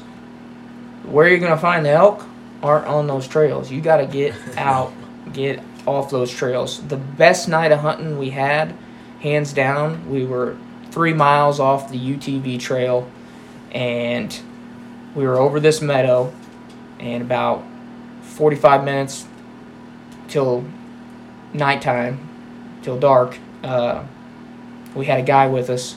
He started cow calling. We probably heard over fifty bugles. And he told us, now usually, you know, me and, and Matt being the turkey hunters we are, we're trying to go after him. He told us, man, they always make it out to this meadow before dark. So we trusted him, and he was he's very experienced. He knew what he was talking about. I think he's only gone one time out there and not tagged out. Wow. So we listened to him, but we only heard bugles. You know what I mean? But it was the it was the best experience probably. Yeah. Those bugles get you fired up. That'll, yeah. That'll get you hooked. Yeah. I mean, one bugle will get one you bugle. Hooked. And we're talking probably seven or eight bulls all bugling, and you could tell which one was the big dog. Oh, yeah. It was very cool. Me and Austin, the first year we went together, our first yeah. day, and like we said, we started at a spot, and then we moved to where um, we seen a guy hauling out a four-point. That next morning was still the most exciting day in the elk woods I've ever had, and I don't know how many bugles we heard that morning, but a it was lot. a ton. Yeah. And uh, and multiple elk bugling, and they're bugling multiple times, too. Just and, and we did do what you're talking about. We chased them. Uh, we actually got split up that yeah. day. yeah. They didn't have onX then. yeah. They won her day three day in the elk woods, and, and uh, I was in the middle of a mountain with no map, and I was like, ah, Because cool. I was the only one with a map on my phone. We had not anticipated uh, that. How were you able to make your way back? Um, I kind of where that mountain is. Uh, that would be f- the south-facing slope we yep. were on, and there's a road that kind of divides the valley. Mm-hmm. Uh, so I just got up high to where I could see the valley. Which I, basically, from that point, if you go downhill, you're gonna hit uh, the valley, and you'll be able to find camp. But I went up high to kind of get reoriented, and then I could uh, I could see. A, uh, a dude ranch that I knew was uh, east of our camp, so I went back, uh, headed headed uh, west, and then went back down, and then I, I cut the the road that we talked about. Uh, the mule deer got killed on. That that mountain road is a a really good orientation. It just kind of switchbacks all the way up the mountain. So if you hit it, you know that you can take it right back down to camp. Okay. Um, it's I would say almost say as far as Colorado goes, that's a pretty uh, accessible spot. And, and easy to navigate. Uh, I mean, there's some, some nasty drainages to get down off in that we've definitely been in. But if you can find the road, you can find your way back uh, to base camp. Yeah. Uh, okay. It, yeah. No, and just... it makes it super nice, but it also probably brings in uh, more hunters versus yes. if you went to a wilderness area that we started out in. Mm-hmm. That that wilderness area had one uh, hiking trail that you could be ten yards off of and, and not know it was there. So yes. That's two total different kind of extremes. That takes me back to the expectations. There's going to be people. You know what I mean? Everywhere you go, you're going to run into people. A lot more people. Yeah. You're not sitting on private ground uh, hunting whitetails in a deer stand that no one else can be on. You're you're hunting alongside a big, giant animal that makes a lot of noise that hunters are chasing, that bikers are... Cruising by. Yeah, by. bikers, hikers, hikers uh, horses. Good horses. Lord, there's horses. a lot of horses. Yeah. Uh, yeah. Yeah, so just be aware of that and be okay with it because it's going to happen. Yeah, but they're still there. They're not going anywhere. That's no. where they live. No. You know, it's important. Um, I want to talk about, just because I kind of found out right before the podcast, I want to talk about Ryan, Ryan's first animal. Ryan kill ever. Yeah. yeah. Happened to be out west. Yeah, so, it was, it was exciting. Here. And that's it, guys. Got, yeah. Got any more to say about that? Um, I mean, a little backstory was Casey's. I mean, he's the one who got me into it, hunting. You know, and I've unsuccessfully hunted whitetail for how many years? I don't know. Too three, many. three now. Yeah, maybe. Maybe this is your like third. Yeah. third. This is probably your third year. And I don't go Good. a lot. Yeah. I don't go like these. I'm not a diehard like you all are, but. I like it. It's it's nice. But so he got me interested in going out west, and I thought the idea of going to kill an elk was awesome. And he'll hype. Let me tell you about Casey Kimery. He'll hype you up more than anybody you'll ever meet, and gets you thinking you can kill whatever. But it's it's good optimism. So I went out in twenty seventeen with Casey in Austin, yeah. and. That's when the shit show was with the snow, and we tried to bivvy in. In Idaho. Yeah, that's when Idaho, we died. Yeah. The only year we've gone to Idaho. Yeah, don't go to Idaho. You better be tough. Yeah. And, you know, that really set in on what it takes, you know, what's out there. I mean, the weather was shit, but. So we did that, unsuccessful. Had a great time on the way home. In Jackson Hole there. Found a good tavern with whiskey. Yeah, whiskey. But, so, all these years, I don't go again, and then they keep going, and then uh, he gets me hooked on antelope. How, how'd you... I said, let's you put went. in some points. Yeah. And, uh, yeah. And uh, so we started putting in some points. I said, this would be a good, fun hunt. My thing with antelope is I think if, if you want to hunt, you can do it with your buddies, have a good time. I mean, you don't got to be in super great physical shape. You ain't got to be the best hunter or anything. I think you can go out there and have a blast. You can. I, I do. I think it's one of them hunts that anybody, it's anybody's hunt, really. I, I, I truly believe that. You can. It's definitely be in shape. Yeah. To some extent. I'm not in the worst shape or anything, but I... I would retract I, the be in shape, because me and Nick almost died shooting an antelope, but we're yes. going down a rabbit hole. Hager, talk about it. So I got you talked into going. Yeah, and I mean, so you didn't have to try it too hard. I mean, I'm, I'm still, as much as I'm probably the biggest complainer when it comes out of this group here, not pessimist, you know, but just, I like to bitch at them. Shit. But, yeah, I don't, so we get out there and we're, we I figure out, you know, you drive around and you find this, this B L M and stuff like that, you know, public land. Gassing and glassing? Kind of, yeah. yeah. I mean, we're probably more into it than maybe some of the locals. You know, they kind of do that. They out all season. Or, no, not days. even the locals, I'd say. I'm not but yeah, our tactic much. when we got to Wyoming was definitely... Drive around and see what you can see. See see what this place had to offer, kind of. We gave ourselves a half a day of scouting. Yeah, yeah, and that was great. Before the opener, that was a Friday night, right? Yeah. And then it, the opener was Saturday morning. Okay. I think. Yeah. And. Or, no, it wasn't a Saturday, was it? No. Yeah. So you were you having any luck seeing anything? Yeah, we saw.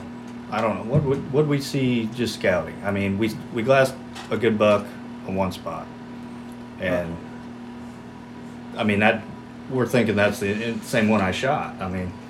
Yeah. That's yeah, we seen that buck. Um, we're pretty sure. Pretty sure. Okay, so you see this buck, and then what's your guys' game plan? What do you guys do next? We we we spotted, or Oh, you go we, we spotted we spotted the buck and we pulled out our phones, onX, dropped, dropped the point. Yeah, yep. There you go. That's where onX comes in hand. Went on there and uh, made a note on there that there was a buck there.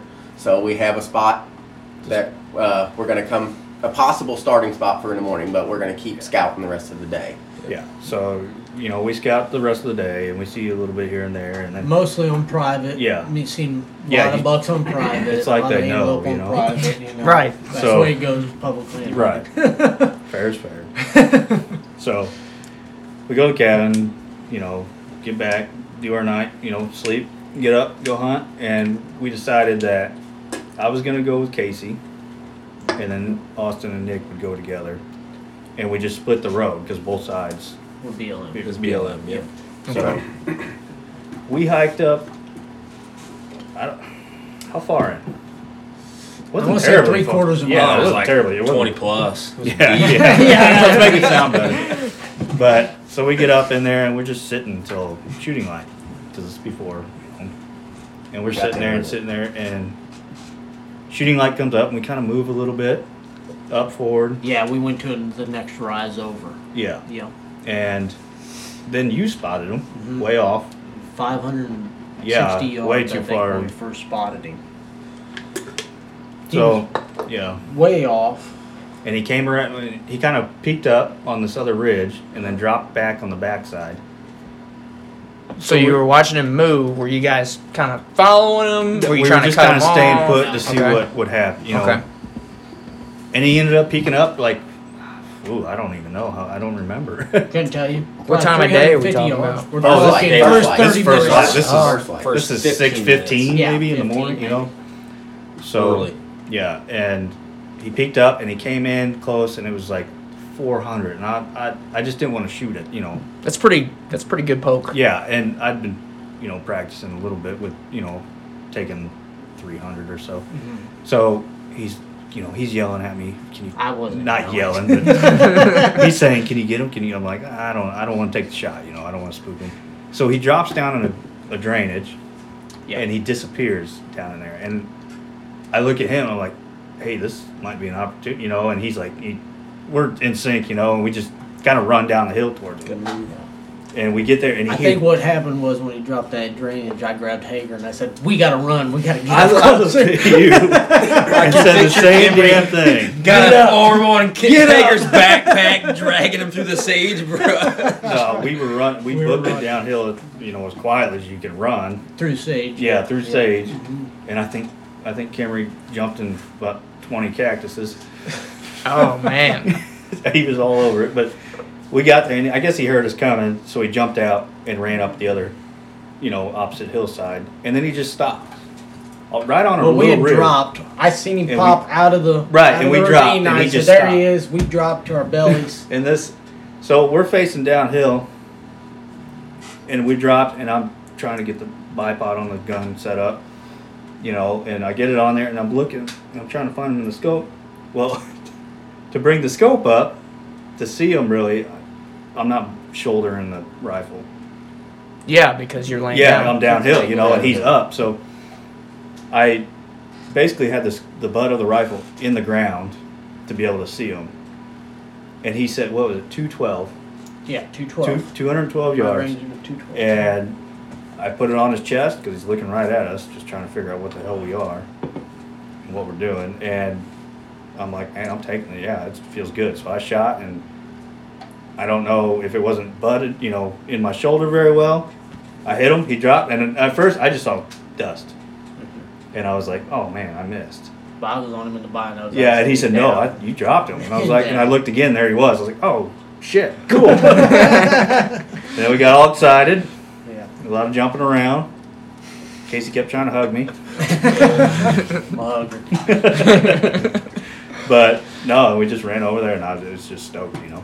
Yeah, that w- from what I understand, that was your first mm-hmm. animal. Yeah, I haven't even shot first, a whitetail around. Oh no, yeah, like I said, I, I'm not hardcore whitetail hunting like you guys are, but that's awesome. Yeah, it felt that, great. That is and awesome. I, I, when we went in twenty seventeen, I thought if I kill an elk before I kill a whitetail back home, how cool would that just be? Rude. How cool would that be? And I can tell all these people to shut the hell up, you know. Yeah. Hashtag fuck the haters. So that was pretty cool. I'm glad I killed an antelope first. I'm really proud of that. At that point, they sent us a they sent us a Snapchat. We had uh, cell phone yeah. service out there. They sent us a Snapchat just hooping and hollering that Hager Hager got his first first kill. What? what and sorry. They had it down. And that I mean, me and Austin are they're three quarters yeah. of a mile this way. We're three quarters of a mile the other way. We didn't even hear the gunshot go off. Oh, wow. And we just from that Snapchat, me and Austin were just, yeah. we were so, ecstatic. Just so happy. Like, we were high-fiving and hugging two miles away. They were like, we need to hug things. They were like the supportive parents I never had, you know? Yeah. Like, they're just like, you got a fucking animal. Awesome. We were just so excited. Like, that's, this, like, we all wanted, we were all hoping to have success for ourselves. But we really wanted Hager yeah. to yeah. have success. A lot of support. That's we why want, we, we we just we wanted well, that, was, our, that like was one of our big goals for yeah. the trip. Is, it was is get, get him get on. him on. You got to take good guys with you like that. When we, we set did, foot out was, that morning, you know, awesome. knowing that we seen that buck there last night, and antelope kind of hang out, you know, at night. They're gonna bed down in the same area, kind of like humans. So we kind of knew there was one in the area. But I thought the coolest, you know. As Hager's shooting his, me and Nick actually spotted one, and we're kind of mid-stalk. Uh, and then shortly after that, uh, one came over the rise, or the one we spotted came over the rise, uh, and Nick, Nick uh, hammered down on that one. So and me and Hager, a, did we did hear their gunshot. Day, uh, we heard that. We heard their. Daylight, we were kind of standing within. We were, yeah. First out, maybe it hour. Within, it was within the first thirty minutes. thirty minutes I think we had daylight. two down. We had that two was down. Opening this was before, was say, this was, was all before day. About seven day. o'clock yeah. in the morning. Mm-hmm. So I mean, yeah, we was, started off. You couldn't Wyoming. ask for a better opening, opening day. Yeah. yeah, we started no off Wyoming with uh, two bangs, with and, bang. and it was awesome. It was. How many points did you guys need to go elk hunting? I uh, put in a point this year, so I was curious. Antelope hunting? Yeah, antelope hunting. Uh, the first year I went, I actually drew no points and. Uh, This hunt that we decided to go on, I had these guys put in a point. And we actually tried to draw last year, and we thought we would be. And we were. Um, we had an average of pretty high hopes, like point seven. Yeah, when we when we researched our draw results, we were going to be at like eighty-six or ninety percent, ninety something, ninety yeah. percent chance of drawing. Yeah. That was a ninth year prior. Yes, year prior, and uh, when the new draw results come out, which are. Backdated a year, so you know they're basing off of the information they get from how many people put in the year before. You know the year before. Mm-hmm. So then next year you get to look and see what your real results were, are. and it actually dropped us to thirty, thirty-eight percent or thirty-eight percent. So we did not draw. With um, point seven. Yeah, it's yeah. kind of like a point creep um, deal is what that was. If you ever heard heard that term, um, what it is is just. Election. Out west hunting and stuff is becoming more popular, and very... more and more people going out there every year. So it actually took us two points to draw this hunt that we did. Okay. Um, and we got told uh, in town that day that guide. He's when we said we drew uh, our unit yeah. with with uh, two points. He was actually kind of surprised. Yes. He acted they... like, wow, you know, you kind of we got lucky that we drew it with two. So and yeah, and we'll see those results this. This, this coming year, spring, yeah. we we'll see what any... it was that we drew, you know, and it may only be fifty percent with two points this year. Yeah, it might get, what you know, might see might be a deal with. Where we need three points to go back in future years. Yeah, I'll guarantee. You know. Yeah, yeah mm-hmm. probably. If it wouldn't. Now, do did you guys ever try to knock on doors for private access for antelope? No. I've never tried to knock on any doors out west. No. Um, I did try, I guess one, in two thousand twelve I tried to knock on a door because when you draw a mule deer tag in Montana, you also get a bird license. So after my mule deer tag was filled, we did some driving around and uh, found a bunch of pheasants and grouse and uh, did some door knocking for that, but okay. never for um, like a big game animal. And I never have. Didn't you, and when we went to Idaho in seventeen mm-hmm. you had called, because they would do that access... Yes, I think it's called. Yes, and they do the same thing in Montana. Yeah, yeah, yeah. and yeah. you can, they have a deal. With you can sign up. Um, you basically put your name on a list to go and hunt a private piece of land. When you get there, you sign in, and then um, at the end of the day, you sign out when you're done hunting that land. And that just helps them keep track of who's in and out of there. And then there are some places where it's kind of like a reservation for mm-hmm. duck hunting almost in like Missouri, okay. where you call ahead and say, I'm coming, I drew the tag, um, can I have this three-day block? And you get that three-day block to hunt that private piece. And then after that, it's somebody else's turn. Okay. So, kind of opens up some more opportunities, you know. Yeah, yeah. Well, I just, you know, as I was going into, you know, our hunt spot, we were looking at private pieces, and there was antelope everywhere. Mm-hmm. And we're like, these things got to be a nuisance. I could almost imagine that people would be begging you to take them off their hands. There's more antelope in Wyoming than people. Yeah, that's what I've heard. so, yeah, what's you what? Can drive that. That yeah. sounds like a state I want to go hunt antelope. See, what's, yeah, the population. I'll, I'll bump back though.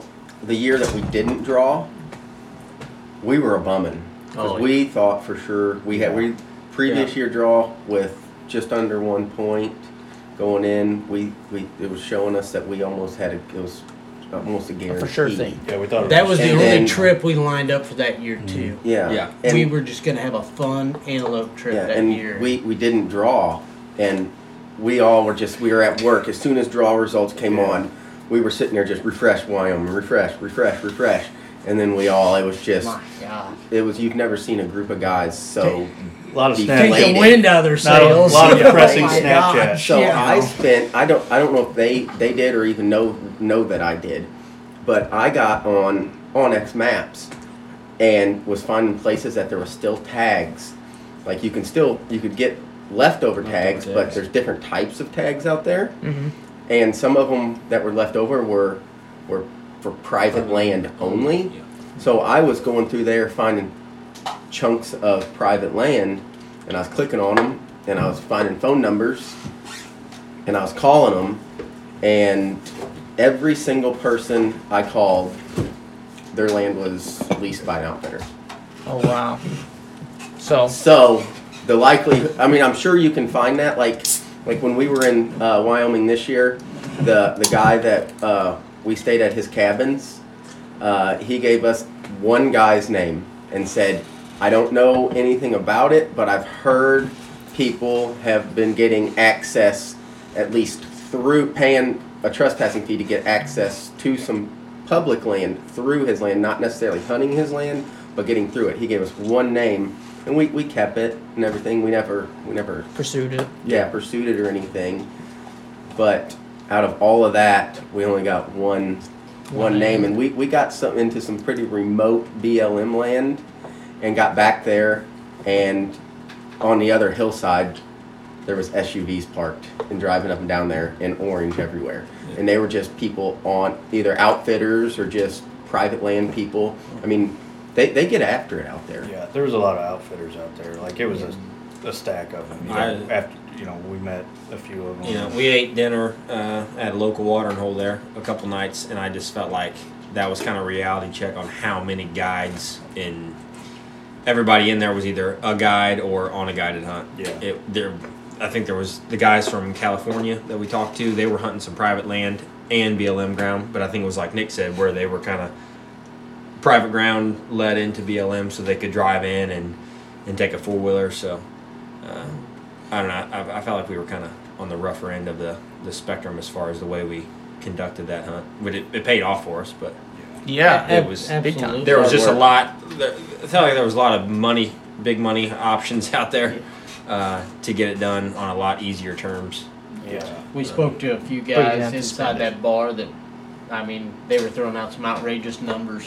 Um, for what they were paying to go on an antelope hunt and stuff, and my goodness, yeah, I like the prices, I like the D I Y prices we would never pay. Yeah, and we were we were in a blue collar bar, and we were the only blue collar guys in there. we got, yeah, I'd, I'd say we probably yeah, got some pretty good, you know, good jobs for doing it without the guides and stuff. You know, some oh, of those absolutely. guys that were on yeah. guides. And yes, that's one thing I can say though. Though all those people that I met, they were going. Two outfitters, you talking guys that are paying five or six thousand dollars to shoot an antelope. We paid three hundred and sixty a piece, three hundred and seventy is what the yeah. tag is, and then plus our gas, food. One hundred and forty. It uh, it costs a, a person to stay between four of us. It only costs us one hundred and forty bucks for four, four nights, nights stay yeah, a piece. Yeah. That's pretty that, reasonable. That's, that's not reasonable. Bad at all. We got we had a shower, a kitchen, yeah. beds, heat. That's a, a, a shop out back that had an air conditioner in there for basically set up as a cooler, cooler yeah, freezers, cooler. processing table. Yeah. All of that was included in our one hundred forty dollars a person. Yeah. I that, can't say enough about that place. That, that cabin is nice. a, you know, a godsend after roughing in Colorado. You know, if you do a multi-state. After Hager almost froze on the yeah. cot in Colorado. yeah. So yeah. it was nice to roll nice. into Wyoming and have that after. Just the show. Uh, we, we weren't necessarily roughing it in Colorado at base camp, no, but yeah. rough enough. But it was it was it got cold. We I, I, I hiked up, I hiked up the mountain one morning and I got all the way up there to where I wanted to be. Uh, about what is that? Three and a half miles or so up there where that wallow was where you found that morning before. Uh-huh. That super cold morning. I got all the way up there, went by myself, left at like four thirty in the morning, got up there, took a break, went to my bladder to take a drink, and my bladder was frozen solid. I have no, I'm three and a half miles, I have no water. No water. Jeez. And it was cold. Yeah, it was, yeah. It was, that was the coldest morning we were there. The one sure. morning we woke up and there was icicles hanging from, we're inside the camper, there was hot icicles hanging down from the the bolts going through the walls, and I was like, ah, it's, it's going to be a it's rough cold. morning, yeah. Yeah, all of our water froze. That was. I was glad Before we go last. too far off that, I just want to say that what I was talking about with those guys that do spend a lot of money, those guys were very nice guys to us too. They were super they nice. Were, super they were friendly. as congratulatory towards us, you know, for getting it done like we did. Yeah. yeah. You know, um, I can't say enough about just all the people we met there in Wyoming. Were great. Wyoming is a great place for people. It is a great place. They are nice yeah. and I'll, I'll amazing. Throw it, I'll throw it out there where the general area where Casey, Wyoming is the friendliest place on earth. It might yeah. be. Guaranteed. It was, yeah. I guarantee a guy, it. A guy I actually work with goes there, uh, or had gone in years past for mule deer hunting, and he bragged up this town, uh, and you'd have thought he was talking about uh, just a metropolis, you know, in the middle, and it's a... Uh, It's a one-horse town in the middle of nowhere, Wyoming, and it was it was an awesome town. It was everybody there was super super friendly. They are super friendly compared to Colorado, especially. You know, yeah, yeah way different than Colorado. Yeah. It, Colorado's a little different, and you could actually talk to people and you know, hey, I've had good luck in this unit. Everybody was telling you where they were hunting and what kind of luck they were having. Versus we talked about elk hunting, uh, locals kind of yeah yeah. There's no elk here. You know, yeah. move on. Yeah, yeah uh, kind of. Nobody really wanted to. Elk hunting out west is a gem, and there's just not many people you're going to get information from out west, in my opinion. Yeah. But the the antelope in Wyoming, everybody was super helpful. And well, hopefully the information that, that we kind of portrayed during this whole thing was enough to not deter you necessarily from, from going out west. There's obviously an intimidation factor that goes into it, you know, thirty-six hours of rain, snow, and... You know, there's a lot of adversity you have to face, and sometimes it's great, sometimes it's not. But you're never going to know if you don't try. Yeah, definitely try. And uh, oh, yeah, I don't want to deter anybody from going. Uh, no, absolutely. If, if you got not. the gall to go, get get a group of buddies, and and uh, as soon as uh, it starts warming up, as soon as you're uh, done shed hunting, I would recommend uh, start doing something really hard and tough all summer long. That's kind of our... That is one thing I want to ask you about, Steven. Was there any physical preparation that you did before your elk hunt this year? No, no. Not really. Now, I, I've been in shape. You know, I played some sports in, in college and stuff, so I, I stayed kind of in shape, but I wasn't... You look slim trim. Nick, I watched him throughout the summer this year, and he was running like six miles a day with, and sometimes he was taking like fifty pounds on yeah. his pack and whatnot. And yeah. that's all great and probably better, you know. That's I was. You think that's good? You should see him in the mountains. Yeah, yeah. He, he's a workhorse. He's somewhere animal. between. They call leaving, me the animal, but they forget how Nick is when we first get to the mountains. Somewhere between leaving New Florence and, and pulling into Steamboat, Colorado, Nick gets real fucking hard. Yeah, he's he's ready. He's, yeah, he's good. Good. good. That's stuff. the way you gotta be. You gotta no, be we tough. We, and, I, and we make we have so much fun with that. I feel like. I mean, that's our thing. Each other. I feel like we, that's we push each other all year. Half and I the love trip. That. It you is. Know? That's what builds us yeah. up.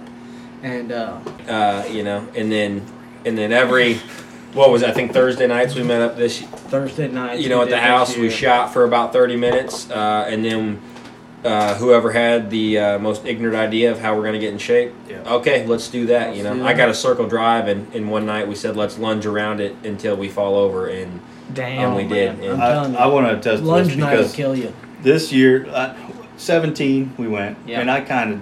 You know, we, you got me working out for it, yeah. too, a little bit. So I was doing that. And from seventeen on, I thought I was going out west every year for the rest of my life. So I was staying in shape and stuff all winter even. And and then I just slacked off because I didn't go back out west. And I slacked off. And this year, these guys were doing it every Thursday night, like they said, and just hitting it hard. And I know the, the even on the regular weeknights, they were running and stuff. And I was on the couch cracking a beer. And it adds up. I didn't go up with them in Colorado very much. I, I went one day mm-hmm. with Kimery, and I that was fun. And, you know, I'm not too much. I just stopped for you. Uh, yeah, he did have to stop for me. But, yeah, it be in shape is a very good, you know, thing to go off of. Yeah, it's going to help you have a better for sure. out yeah. there. Because you're going to enjoy your time it. more yeah. out yeah, there. Yeah, you're not you're worried about shape. dying trying to walk up a hill after hiking, I don't know, ten miles. You know, there was one night in Wyoming we went way back into B L M, and by the end of it I was about to ready to fall over, and Casey's just looking at me like, come on. Yep. Come on. Got to be prepared for yep. what you don't know is going to happen out exactly. there. Exactly.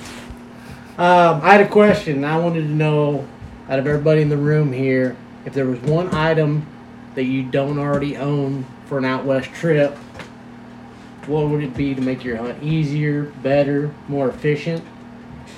If there's one item you could get today if you were to head west tomorrow, what would it be? Why? I'll go first. Um, I've had a vision on the way I wanted to hunt elk, and we're gonna we're gonna narrow it down to this is for elk hunting.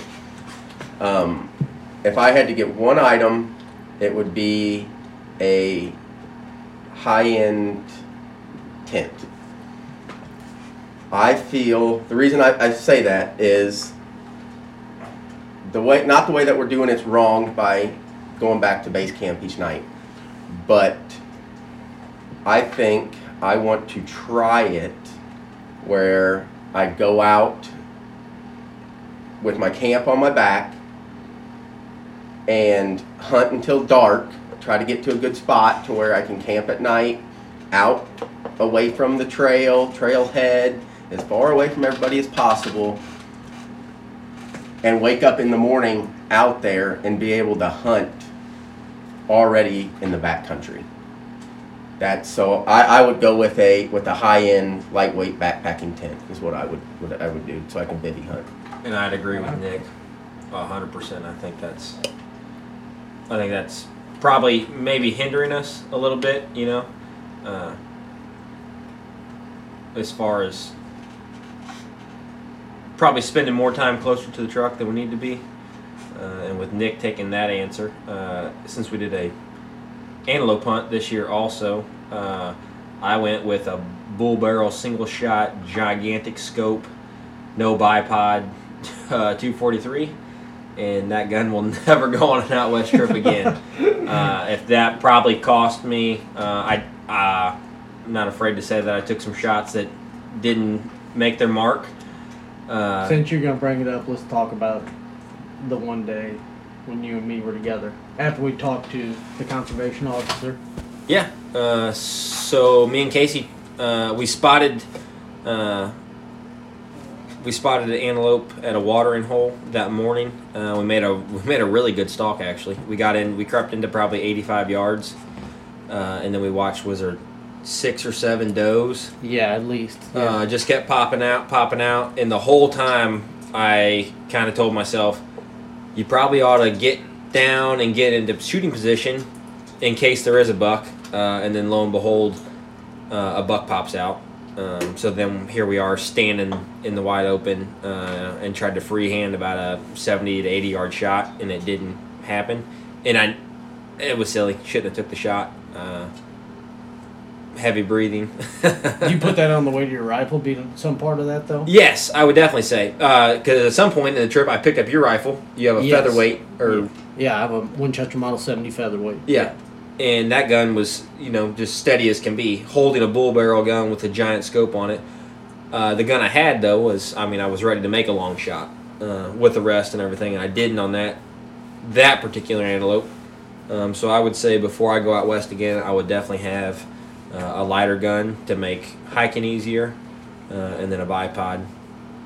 And then if you are on a trip, you know, uh, Nick is the only reason I killed my antelope. Uh, he made me, you know, breathe, fucker, take your time. It was a three hundred... right at three hundred yard shot, and when I first threw the gun down, there was no way I was going to make that shot. And then fortunately on that antelope, we had time to, he was just feeding, so we could uh take your time. Yeah, I, I don't know how long we waited, probably I bet that was three four minutes yeah, uh, before I finally got my heart rate down, uh and heart rate was up, you know, obviously you're watching animal through the scope, but we just made over a mile long stalk. Uh, running through a, a drainage trying to get there as the sun's setting. We had about five minutes of, of good shooting light left before that actually took place. So, okay. The right rifle setup, uh, as far as, and I'm not a rifle hunter. Uh, we shot our bows every, almost every day all summer long, uh, in shotguns one time. Uh, but the gun was zeroed in at two hundred yards with ten inches of drop at three hundred. So I was... All right. You knew your gun. We knew the gun. Yeah, let's go hunting. Uh, and then you get into country like that where you better be good at the four hundred. Yeah. Uh, so if I go back antelope hunting, a different... And I'm not saying the gun I had, you know, the gun I had made the shot and, and did what I wanted to, but it wasn't probably as set up versus, you know, Casey had a lot better uh, setup. Uh, you know, Nick and Hager both had bipods. I think a bipod is... Critical. Critical. You know, just a good solid rest. Uh, if I would have, if I'd have laid down and had a pack, you know, I would have. I don't remember if that was day two when I missed that uh, first one, but would have just punched the tag a little sooner in the trip. Uh, still happy with the goat I got, and happy we punched tags, but. Heck yeah! So I'll uh, feed off yours a little bit. Um, if I was to take the same exact hunting trip that I took this year, I would. Uh, I would take a three hundred Win Mag instead of a two seventy. I feel like that yeah. was a lot of the reason that I was not successful when I found my cow. Yeah. I don't think it just, I don't think it had the, the power to get through them. It may have, and some people will tell you, you know, a two seventy will work, yeah. but if you want to be sure that you're shooting something that's going to take down an animal, I think the three hundred Win Mag would be an ideal, you know, yeah. selection. And then, uh, you know... It, if we're talking about the same trip, I would definitely have a side-by-side instead of a four-wheeler because there was days whenever it was, you know, below zero temperature with the wind blowing at twenty miles an hour and snow, and we're sitting on a four-wheeler. Yeah. I Where, got a question for you, Steven. Yeah. Um, bullet setup with your two seventy. Were mm-hmm. you shooting... Were you shooting the same bullet that you shoot for whitetail, for elk, or did you, or did you grain up? So I chose a different brand. I, I shoot Hornady one thirty grain uh, for whitetail, and I, I ended up using one hundred fifty grain Barnes for for the elk. That's what the uh, all the forums and stuff were saying would be best for a two seventy. So that's what I used. Well, and that's good to do research to figure that out. Yeah, absolutely. Uh, as far as uh, we've only chased elk with archery equipment. Uh, but I think, I don't even know, I may have been, may have touched the three hundred mark uh, on a on an all-in arrow setup our first year out west. Had, that I don't think that would have stood a chance, you know. Probably would have, could have twelve-ringed an elk, wouldn't have got any penetration, and now we're at almost five hundred grains uh, shooting fixed-blade broadheads uh, that are extremely sharp. You know, they're, they're set up to make those shots, uh, and we've done it on whitetail. Uh, you know, on a trial. Yeah, and not to say that whitetails are any lesser of an animal, but uh, you know, if if you can kind of use them as guinea pigs, just because we get a lot more opportunities at them. Definitely. In a year's time, yeah. figuring out that you know the setup. I I took a frontal shot on a doe with the setup I have now, and, and get a complete pass through. You know, from, from front to back. So that should correlate to a good penetration on on a broadside shot on an elk, or, or a frontal shot if it ever Absolutely. happens. And I can speak to a heavy rifle caliber too. Nick, Nick and me shoot the same caliber rifle, and I actually got mine uh, when I was younger, and, and that thing was, I actually got it specifically to hunt elk. Um, what's the goal with that rifle? It's never been on an elk hunt. I've never hunted elk or pursued them with a rifle, but um, that was its main goal whenever I got that rifle. Um, and I've just turned it into, that's my go-to for whitetail, antelope, mule deer I've killed with it. And uh, it's I shoot a seven millimeter Winchester short mag. I can tell you that uh, that little bit of extra knockdown power coming from when I was younger, I shot a three oh eight.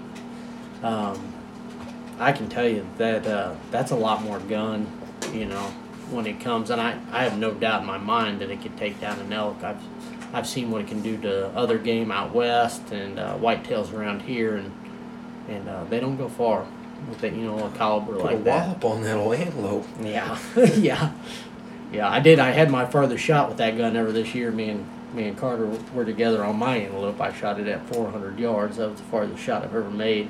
Perfect uh, dash shot. Yep. Um, up and down, up and down, up and down was perfect. Uh, left to right got a little off. I think Turns there was a lot of wind blowing, it. if I remember right, or something. There was a, and it's very uh, different in the way of Carter's, where there was not three or four minutes of calm and heartbeat. There was a uh, there half a was. millisecond of where Carter said, "Hey, take your time," and I went boom. Wham! I said, "Let me get on him." Dropped. Breathe, fucker. Let me find him in the binos. Boom! Okay, antelope's down. I had missed a shot uh, the day before at three ninety-six on a very good antelope. Yeah. So it was kind of, uh, I was, you know, it was not the best shot ever. My up and down was perfect. And actually, when we shot my gun at one hundred earlier this year, like it was shooting left, yeah. and I hit left. Um, yeah. Just at four hundred, that expanded that left a lot more than I would have ever thought it would. Yeah. Yeah. Um, And it could have been some of me, too, pulling, but, uh, you Don't know, with adrenaline you. rush, but, yeah, exactly. That's not an easy but, shot by any means. No, no it's a long poke. But if, long if you're poke. hunting antelope, I'd say be prepared to yes. shoot. I'd, I'd say even just practice at five hundred. If you can. Because if you're you shooting five hundred ability. on a target, anything under that, you're going to be yeah. good. And it's hard to even find ranges that'll do that, but a lot of times you got to find somebody with a mm-hmm. private land field that'll let you set up a target and stuff. Um, Wait till they cut you know, the corn, rather. Yeah. Or find a bean field. You know, we, we hunted over, or sighted in guns over an open bean field. We had all the yeah. room in the world to, to sight in, but yeah. thinking two hundred was going to be uh, good enough, and I, two hundred is close Yeah. in, yeah. in goat country. I say, I, I didn't want to shoot over three hundred, and I'm I was shooting a seven millimeter out eight, so yeah. What would you uh, change if you had to do it again, Hager? You guys are gonna hate me for this, but a camper. I knew it. I fucking knew it. And you're just not happy big, with the elk wagon. No, no, no. I will say this: that because I did what two nights in Colorado, and I thought I'd be fine. I'll just tough it out and sleep on a cot outside, and that way we're not all tucked in this this this trailer. Rookie mistake. Yeah, and I froze to death, especially the second night. Thank God we had a little propane heater with us. But, uh, yeah, after that I moved in that trailer. But I think a camper with a shower that you can hose off with with a little hot water. No if, if you're base camping. Now we're getting now, luxurious. Yeah, yes, yeah, you very are. You much, are. Very much. But if, if you're base camping like we did and if you got the funds, a camper to me would be nice. Yeah. Definitely.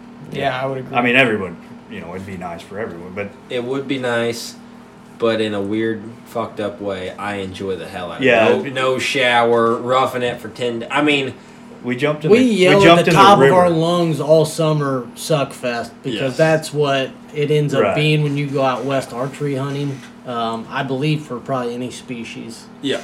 Um, it's it, it is. It's a grind. Yeah. It's hard. That's what I mean. A camper. If you're base camping. The camper would alleviate some of that pain. Just take it off at the end of the night. But, but I understand. But I also you know, being like, tough, is, know, that's fun. It, yeah. it does add to it.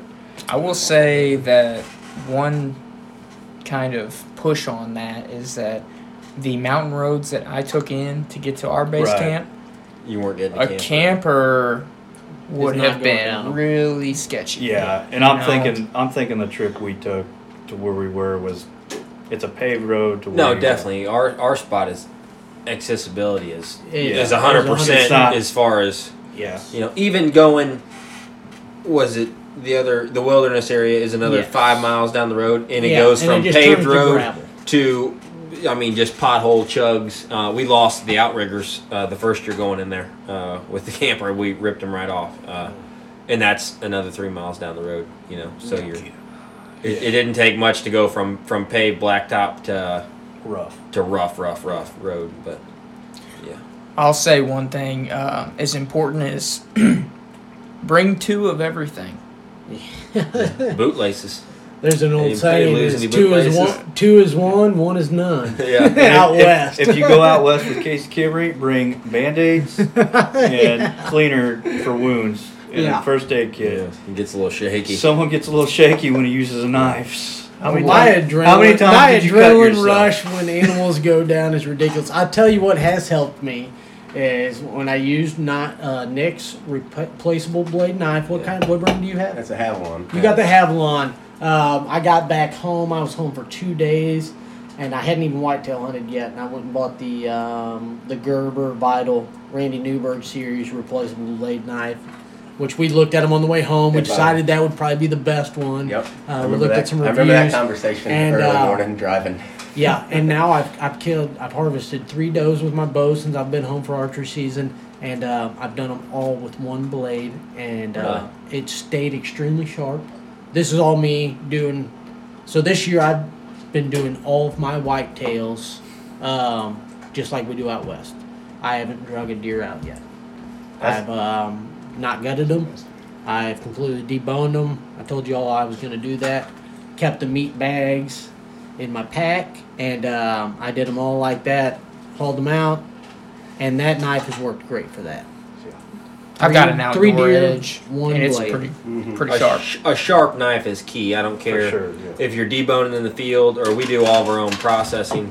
Uh, you know, just trimming meat and, and dicing it up, whatever. A sharp knife makes a work. And, and I think you'll have, you know, like you said, not that you, you know, cut your finger off, whatever, nicked your hand a few times, yeah. whatever. And yeah, that it, was yeah. strictly adrenaline rush, but I think a dull knife would be a lot more dangerous. You know, you're hacking and whacking versus... If, pushing, yeah. Uh, a good sharp knife, you know, cuts right through and, and you're not forcing it. And I do yep. think a lot of it, well, you know, it was my knife. And you even grabbed my knife at one I time on the trip, and you felt it, and you said, that thing's dull. And um, yeah. this was a knife I had sharpened, and I literally sharpened it to the point where it was shaving hair before we left for that trip, and we were about halfway through your antelope, or through your mule deer, mule deer. excuse me, um, and the blade kind of, it wasn't, it just wasn't holding up. Yeah, because yeah. I tried using it to help with your antelope, yes. and yes. it was...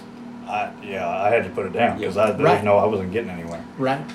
And then I used my knife, and it was a little better. Right. And it was the you know, same knife. Mm-hmm. So, I'll uh, I'll go off on a tangent here a little bit about making sure that you bring two of everything. Yeah. Okay.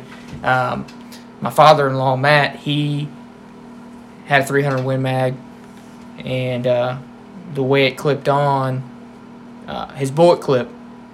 You know, it was easy to fall Eject. off. Eject. Yeah. Yes. The magazine. Yep. Yeah. Mm-hmm. Yeah. And uh, just so happens, it snows eight to foot, depending on where you're at or how high you are, eight inches to a foot. It snows, and we go to the spot where he kills his elk eventually, but uh, this is the night before. So we go to that spot. He walks up to me. He's like, hey, man, I'm going to go ahead and head back to camp. I said, why? What, you know, why would you do that? And he said, and he pulls up his gun and he shows me. Clip's gone. He's a single-shot guy now.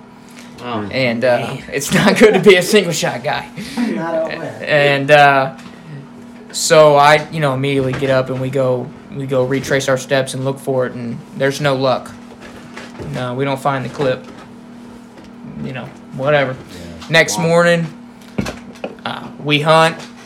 We go back to that same spot just to see if elk could move through, because I think it's important to note that the snow is a really good indicator yeah. to kind of scout. You're going to see tracks, that's going to be as fresh sign as you're going to get. Right. Uh, if they move through here, they're probably close. Yeah. And uh, so we went there to scout, and just so happened we ducked under a log. And, I mean, we're talking about if you live in a county, yeah. you know what I mean, and this county is filled with mountains, the chances of you finding a magazine that holds four or five bullets is yeah. pretty freaking slim. Yeah. Very and slim. He found it, and that night he shot his bull. Oh, my God. And wow. he spent four rounds. Wow. wow. So Holy cow. It would have been hard to handle those every time. Exactly. Yeah. So very, very cool story that, you know, kind of relays back to bring two of everything. Yeah. Yes. Because he did not yes. have an extra clip. Right. He just got yeah. really lucky. In the same realm of things, bring two of everything, you know, uh, it doesn't hurt to have extras. But if, you know, in our case, four guys backpacking in, if you all have the same thing, but, but not yeah. the one thing you do need, uh, could make a big difference. You know, uh, Jetboils uh, doesn't take, is that's how we, uh, if you aren't familiar with Jetboil. Uh, I'm not, actually. Uh, freeze-dried meals. Oh, yeah, yeah, yeah. Uh, boil water, pour it in. Uh, you know, that they take up a lot of, one canister, I think we've been using the same canister for yeah. for a um, few years now. So I think we ran out of with the first canister on year two, but I don't believe I've gone through two full canisters yeah. in four years. So you can kind of help cut weight as far as backpacking goes. You know, if Casey brings a Jetboil, well, maybe he'll bring the Jetboil, but I'll bring uh, two cans two of fuel. Cans of, of fuel. Uh, or, or, you know, one can of fuel can sig- significantly get you through a trip. Uh, and then that ways, you know, not everybody's carrying the same forty-pound load. Uh, if if Nick's carrying a certain, you know, entity, uh, you know, he's got that you might knife and rope. You know, kind of kind of divvy the uh, the weight up. Yeah. Uh, and that goes by how many people on your trip. I would not take one canister if you were backpack hunting with four guys.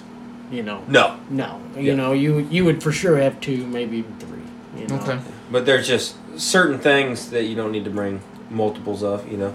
Uh, two good knives would probably be. Uh, so aside from leaving the dull knife at home, what uh, what would you bring that you think would help us out, Cameron? Um, I don't know if it'd help us out, but I know me as a hunter, the thing I would bring today if I was leaving for out west would be rain gear. And the reasoning for that is just um, a lot of times, as a guy from the Midwest, when you go out west or uh, you're traveling, you know, eight hundred to one thousand miles out to hunt some animal, in my opinion, the worst thing that can happen to you is the weather ruin your hunt and stop you from wanting to go out um, as much as you maybe would. Because I'll be real honest, even um, whitetail hunting, um, I'm a guy that will sit the rain days out. Not necessarily because I don't like the weather or I'm, I can't sit in it. It's the things that happen, you know, if you make a marginal shot in the rain and... Uh, you know, you got a maybe a you know a little bit of a back hit on a deer in the rain. You're gonna have a lot harder time finding that animal. It's just not something I really love to do. But um, you know, when I'm back home hunting whitetails, I might sit out a couple days of rain. But if there's four or five days of rain forecasted, by day three, I'm probably gonna be out there. Probably gonna be a little bit wet and not happy. But uh, out west, you don't want to waste that time sitting at camp. So. I think rain gear would probably be the biggest thing for me. Um, is something I don't have right now that I'd like to uh, invest in eventually in the future, future, for uh, hunts. Just so I can get my, you know, my full time when I'm out west. I want to be hunting. Yeah, not wasting days setting the camps. Right. And I want critical. I would just real quick add to that is spend the money on it. You know, mm-hmm. buy good stuff because. Uh, Frog dogs don't, don't always do yeah, it. Yeah, and we yeah. all did. Me and Austin and Ryan, when we went to Idaho in two thousand seventeen, we all bought frog dogs, if I remember right. Yeah. Because we were forecasted for rain, and we were knew we, we knew we were going to get some type of wet weather. And uh, frog dogs ain't going to hold up to mountain brush. Doesn't They're going to tear. Well. No, they no. don't breathe. They rip holes. It You're going to be wet. Them. You're going to be wet from sweat. Either way, I mean... Yeah. You know, if you can find a rain gear that can breathe semi, you know, a little bit, I don't know. I don't even know what how you put that in a class. I don't know that much about it, but uh, I've looked at a lot of them and stuff, and I know that some of them are made to shed water and breathe at the same time, and that's not what we had for that trip. No, no that no. was rough. That rough was year. rough. I'll say that my personal experience, um, I went out of my way this year and I bought First Light gear, mm-hmm. oh, and yeah. uh, nice, pretty pricey, yep. but yeah. uh, I stayed dry, and I stayed dry in eight inches to a foot of snow, you know, windy days, and I sat in the snow and stayed dry. So, you know, that's that's probably a recommend, recommendation on my part. You know, I have no, you know, they're not paying me to say that. No, but, no, uh, no, no. But not you know yet. What I mean? Yeah, right. I, I, and I, I do want to plug something for somebody trying to save some money. Um, there are some, I, I have spent a lot of money in outdoor products, gear, clothing, all that stuff. Walmart Wrangler outdoor pants. Ah, oh, they're great. Oh my gosh, they they have an articulated knee in them. They uh, they shed water pretty well. They dry out quick. These things are twenty bucks, people. I mean, uh, this podcast. It, they've moved past. They moved past what Austin was talking about earlier with outdoor Wranglers. Uh, you know, jean camo pants. Um, We're back to Wranglers five I years mean, later. I mean, I'm serious. You know, I mean, there are, there are just a lot of things out there. Shop around. Um, I bought, I now own, own four pairs of these things, and I wear them, wore them every day on our out west hunt this year, which we didn't hit a lot of precipitation, but I have also wore them every day whitetail hunting this year as well, and uh, for twenty bucks, I mean, yep. you can tear them up and go buy another pair. And Casey, real. I got something that even brighten your day even more about those. Uh, I was listening to a podcast it. last week, and um, they were talking about those Wranglers. And for twenty-six bucks, you can buy an insulated version of Fuck them. Fuck yeah. My God. Oh, man. My God. Well, I'm going to have to look into these Wranglers. They are nice about because... I, I got me, I got me a pair of them, and I love oh, them. Oh, yeah. Man. yeah. Now, right. I, don't get me wrong. Sitka, First Light, there's a lot of companies out there that make amazing products. Yeah. yeah. And um, we've all here tried them. I mean, Steven, you said you had some First Light First stuff Light, yeah. going yeah. into your hunt. That was great. Um, I've had, I've run some Sitka. Sitka stuff. Um, these guys have all ran Kuiu and Sitka, I think. Yeah. I um, to just throw in those. I, for this hunt alone, I just I needed some, you know, better brown colors, and I bought some Five Eleven. Brown pants. And right. You got them off Amazon, right? Yeah. yeah you I, I did think some research on Yeah, those? They weren't very high. They, they were yeah. under fifty bucks, I think, and they yeah. they did phenomenal to me. They're a little baggier, but yeah, great. Comfortable. And it's just, uh, there's some easy upgrades up there from cotton. If you're going to go out west, uh, there's some things that'll, uh, some things that'll really make a difference for you. And in my opinion, clothing's a big one. Yeah. You know. That's a huge one. Yes, it is.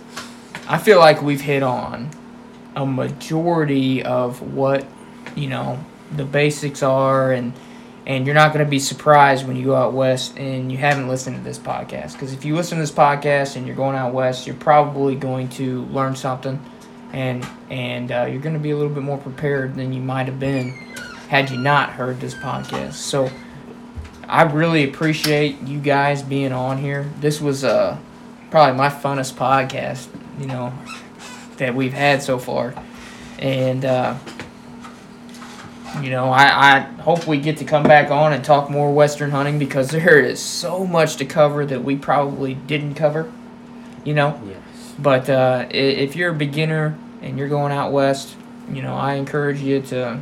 I, I'm glad you you listened to this far. If you're hearing me rant on, uh, because there's a lot of good information in here, and you may have to listen to it twice. You know, grab a pen.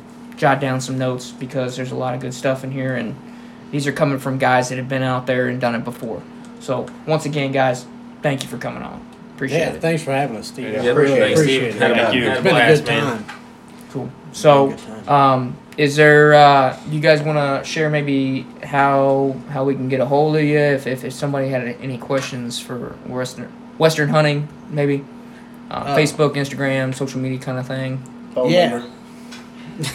phone number phone number hey yeah if you want to know anything about getting points, contact Casey Kimery. yeah no I don't know uh, uh, yeah I'm Casey Kimery. find me on Instagram. I guess it's Herb Bull five one two six. Uh, that's my name tag on there or whatever. Um, I'm just Austin Carter. I just got Facebook, keeping it simple.